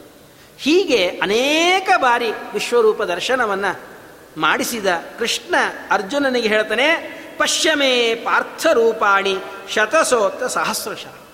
ಒಂದಲ್ಲ, ಎರಡಲ್ಲ ದಶರೂಪಿಣೆ, ದಶಸಹಸ್ರರೂಪಿಣೆ, ಅವಿಕಾರಿಣೆ, ಸ್ಫುಟಮನಂತ ರೂಪಿಣೆ, ಅನಂತಾನಂತ ಭಗವಂತನ ರೂಪಗಳನ್ನು ಒಂದು ರೂಪದಲ್ಲಿ ಅರ್ಜುನನಿಗೆ ತೋರಿಸಿದ್ದಾನೆ. ಪಶ್ಯಾದಿತ್ಯಾನ್ ವಸೂನ್ ರುದ್ರಾನ್ ಅಶ್ವಿನೋ ಮರುತಸ್ತತ, ಬಹೂನಿ ಅದೃಷ್ಟಪೂರ್ವಾಣಿ, ಪಶ್ಯಾಶ್ಚರ್ಯಾಣಿ ಭಾರತ. ಅರ್ಜುನ, ನೋಡು. ಆದಿತ್ಯರನ್ನ, ವಸುಗಳನ್ನು, ರುದ್ರರನ್ನು, ಅಶ್ವಿನಿ ದೇವತೆಗಳನ್ನು, ಮರುತ್ತುಗಳನ್ನು, ಎಲ್ಲರನ್ನೂ ನನ್ನ ದೇಹದಲ್ಲಿ ನೋಡು. ಅವರೆಲ್ಲರಲ್ಲಿಯೂ ನಾನಿದ್ದೇನೆ, ನನ್ನಲ್ಲಿ ಅವರೆಲ್ಲರೂ ಇದ್ದಾರೆ. ಜಗತ್ತಿನಲ್ಲಿ ಭಗವಂತ ಇದ್ದಾನೆ, ಭಗವಂತನಲ್ಲಿ ಜಗತ್ತಿದೆ. ಜಗತ್ತಿನಲ್ಲಿ ಭಗವಂತ ಹೇಗಿದ್ದಾನೆ, ಆ ಜಗತ್ತನ್ನು ನಿಯಮನ ಮಾಡೋದಕ್ಕಾಗಿ ಅದನ್ನು ಧಾರಣ ಮಾಡೋದಕ್ಕಾಗಿ ಅದರೊಳಗೆ ಇದ್ದಾನೆ. ಜಗತ್ತು ದೇವರಲ್ಲಿ ಹೇಗಿದೆ? ದೇವರನ್ನು ಆಶ್ರಯ ಮಾಡಿಕೊಂಡು ಜಗತ್ತಿದೆ. ವಸು, ರುದ್ರ, ಆದಿತ್ಯರಲ್ಲಿ ಭಗವಂತ ಇದ್ದಾನೆ. ಹೇಗಿದ್ದಾನೆ? ಅವರಲ್ಲಿ ಇದ್ದು ಅವರನ್ನು ನಿಯಮನ ಮಾಡ್ತಾ ಇದ್ದಾನೆ. ದೇವರಲ್ಲಿ ವಸು, ರುದ್ರ, ಆದಿತ್ಯರಿದ್ದಾರೆ. ಹೇಗಿದ್ದಾರೆ? ಆಶ್ರಯ ಮಾಡಿಕೊಂಡಿದೆ. ನಾವು ಮನೇಲಿದ್ದೇವೆ. ಮನೇಲಿದ್ದೇವೆ ಅಂದರೆ ಏನರ್ಥ? ಮನೆಯನ್ನು ಆಶ್ರಯ ಮಾಡಿಕೊಂಡು ನಾವು ಮನೆಯೊಳಗಿದ್ದೇವೆ. ಮನೆ ಒಳಗೆ ನಾವಿದ್ದೇವೆ ಅಂದರೆ ಮನೆ ನಮಗೆ ಆಶ್ರಯ ಅಂತ ಅರ್ಥ. ಭಾರತದಲ್ಲಿದ್ದಾರೆ ಅಂದರೆ ಏನರ್ಥ? ಭಾರತದಲ್ಲಿ ಇವರಿದ್ದಾರೆ ಅಂದರೆ ಭಾರತ ಇವರಿಗೆ ಆಶ್ರಯ. ಆಗಿದ್ದಾಗೆ ವಸು ರುದ್ರ ಆದಿತ್ಯರೆಲ್ಲರೂ ಕೂಡ ಭಗವಂತನಲ್ಲಿ ಇದ್ದಾರೆ ಅಂತಂದರೆ ಅವರೆಲ್ಲರಿಗೂ ಭಗವಂತ ಆಶ್ರಯನಾಗಿದ್ದಾನೆ. ಎಲ್ಲ ದೇವತೆಗಳು ನನ್ನಲ್ಲಿದ್ದಾರೆ. ಬಹೂನಿ ಅದೃಷ್ಟ ಪೂರ್ವಾಣಿ. ನೀ ಹಿಂದೆ ಎಂದೆಂದಿಗೂ ನೋಡಿರೋದಿಲ್ಲ. ಅಂತಹ ಎಲ್ಲ ವಿಚಿತ್ರವಾದ ವಸ್ತುಗಳು ನನ್ನ ದೇಹದಲ್ಲಿದೆ ನೋಡು. ಪಶ್ಯ ಆಶ್ಚರ್ಯಾಣಿ ಭಾರತ. ನತು ಮಾಂ ಶಕ್ಯಸೇ ದ್ರಷ್ಟುಂ. ಅದಕ್ಕೆ ಅರ್ಜುನ ಹೇಳ್ದ, ಸ್ವಾಮಿ, ನನಗೇನು ಕಾಣಿಸ್ತಾನೆ ಇಲ್ಲಲ್ಲೋ? ನೀ ಅದು ನೋಡು ಇದು ನೋಡು, ಹಾಗೆ ನೋಡು, ಹೀಗೆ ನೋಡು ಅಂತ ಹೇಳ್ತಾ ಇದ್ದೀ, ಆದರೆ ನನಗೇನೂ ಕಾಣಿಸ್ತಾ ಇಲ್ಲ. ಎಲ್ಲ ಬ್ಲ್ಯಾಕ್ ಅದಕ್ಕೆ ದೇವರಂದ, ಒಂದು ತ್ರೀ ಡಿ ಫಿಲಮ್ ನೋಡಬೇಕಾದ್ರೇ ಕನ್ನಡಕ ಕೊಡ್ತಾರೋ, ಅಪ್ಪ? ನಾನು ನಿನಗೆ ದರ್ಶನ ಕೊಟ್ಟರು ನೀನು ನೋಡೋದಕ್ಕೆ ನಿನ್ನ ಯೋಗ್ಯತೆ ಬೇಕಲ್ಲ ಒಂದು ಕಣ್ಣಲ್ಲಿ. ಈ ಯಾವ ಪಾಂಚಭೌತಿಕವಾದ ಕಣ್ಣಿನಿಂದ ನನ್ನನ್ನು ನೋಡೋಕ್ಕೆ ಸಾಧ್ಯ ಇಲ್ಲ. ಸ್ವಲ್ಪ ಕಣ್ಣಿಗೆ ಪೊರೆ ಬಂದರೆ ಸಾಕು ಟಿ ವಿ ಧಾರಾವಾಹಿಗಳೇ ಕಾಣಿಸೋದಿಲ್ಲ. ಟಿ ವಿನೇ ಸರಿಯಾಗಿ ಕಾಣಿಸೋದಿಲ್ಲ, ಕನ್ನಡಕ್ಕೆ ಹಾಕ್ಕೊಂಡು ನೋಡೋದಾದರೆ ದೇವರು ಹೊರಗೆ ಇರೋನಲ್ಲ, ದೇವರು ಒಳಗೆ ಇರೋನು. ಆ ಒಳಗೆ ಇರುವ ಭಗವಂತನ ರೂಪವನ್ನು ಕಾಣಬೇಕಾದ್ರೆ ದೇವರು ಕೊಟ್ಟ ಕನ್ನಡಕವನ್ನು ಬಳಸಬೇಕು ಹೊರತು ನಾವೇ ಕನ್ನಡಕ ಹಾಕ್ಕೊಂತೀವಿ ಅಂದರೆ ಏನೂ ಕಾಣಿಸೋದಿಲ್ಲ. ದಿವ್ಯಂ ದದಾಮಿತೆ ಚಕ್ಷು ಪಶ್ಯಮೇ ಯೋಗಮೈಶ್ವರಂ. ನಿನಗೆ ಹೊಸದಾದ ಕಣ್ಣನ್ನು ಕೊಡ್ತೀನಿ. ಆ ಕಣ್ಣಿನ ಸಹಾಯದಿಂದ ನನ್ನ ಯೋಗ, ನನ್ನ ಅದ್ಭುತವಾಗಿರ್ತಕ್ಕಂಥ ಈ ಯಾವ ವಿಶ್ವರೂಪವನ್ನು ನೀನು ದರ್ಶನವನ್ನು ಮಾಡು ಅಂತ ಹೇಳಿ ಭಗವಂತ ಅವನಿಗೆ ಯೋಗ್ಯವಾದ ಕಣ್ಣುಗಳನ್ನು ಪ್ರದಾನ ಮಾಡಿದ. ಏನು ಹಂಗಾರೆ ಇರೋ ಕಣ್ಣು ಹೋಗಿಬಿಡ್ತಾ? ಅರ್ಜುನನಿಗೆ ಹೊಸ ಕಣ್ಣು ಹಚ್ಚಿಬಿಟ್ನ? ಇಲ್ಲ. ಡಾಕ್ಟ್ರು ಹಳೆ ಕಣ್ಣನ್ನು ಏನು ಕಿತ್ತಾಕೋದಿಲ್ಲ. ಆ ಹಳೆ ಕಣ್ಣಿಗೇನೆ ಸ್ವಲ್ಪ ಸಾಮರ್ಥ್ಯವನ್ನು ಕೊಡ್ತಾರೋ ಇಲ್ಲೋ? ಹಾಗಿದ್ದಾಗೆ ಅರ್ಜುನನ ಕಣ್ಣಿಗೆ ಹೊಸದಾದ ಸಾಮರ್ಥ್ಯ ಕೊಟ್ಟ. ಈಗ ನೋಡ್ರಿ, ನಮಗೂ ತಿಳಿಯೋದಕ್ಕೆ ಒಂದು ಉದಾಹರಣೆ ಅಂತಂದರೆ ಸಣ್ಣ ಸಣ್ಣ ವಸ್ತುಗಳಿರ್ತದೆ. ನಮ್ಮ ಕಣ್ಣಿಗೆ ಕಾಣಿಸದೇ ಇರತಕ್ಕಂತಹ ಬ್ಯಾಕ್ಟೀರಿಯಾಗಳಿರ್ತದೆ. ಆ ಬ್ಯಾಕ್ಟೀರಿಯಾಗಳನ್ನ ನೋಡ್ಬೇಕಾದ್ರೆ ಹೆಂಗೆ ನೋಡ್ತೀವಿ? ಸೂಕ್ಷ್ಮದರ್ಶಕ ಯಂತ್ರದಿಂದ ನೋಡ್ತೀವಿ, ಸೆತಸ್ಕೋಪಿಂದ ನೋಡ್ತೀವಿ. ಹಾಗಿದ್ದ ಹಾಗೆ ಆ ಭಗವಂತನ ರೂಪವನ್ನು ನೋಡೋದಕ್ಕೆ ಈ ಕಣ್ಣಿಗೆ ಸಾಧ್ಯ ಇಲ್ಲದೆ ಇದ್ದಾಗ ಆ ಭಗವಂತನನ್ನು ನೋಡೋದಕ್ಕೆ ಕೊಟ್ಟ ಅದಕ್ಕೆ ದಾಸರಾಯರು ಹೇಳ್ತಾರೆ ಹೊಸ ಕಣ್ಣು ಹಚ್ಚಲಿಬೇಕು ಜಗದಂಬ, ವಸುದೇವ ಸುತನ ಕಾಂಬುದಕ್ಕೆ. ವಸುದೇವ ಸುತ ಅಂದರೆ ಕೃಷ್ಣ. ಆ ಕೃಷ್ಣನ ದರ್ಶನವಾಗಬೇಕಾದ್ರೆ ನಮಗೆ ಈ ಯಾವ ಕಣ್ಣು ಉಪಯೋಗ ಇಲ್ಲ. ಹೊಸದಾದ ಕಣ್ಣು ಕೊಡಬೇಕು. ಸರಿ, ದರ್ಶಯಾಮಾಸ ಪಾರ್ಥಾಯ ಪರಮಂ ರೂಪಮೈಶ್ವರಂ. ಏವ ಮುಕ್ತ ತಥೋ ರಾಜನ್ ಮಹಾಯೋಗೇಶ್ವರೋ ಹರಿ.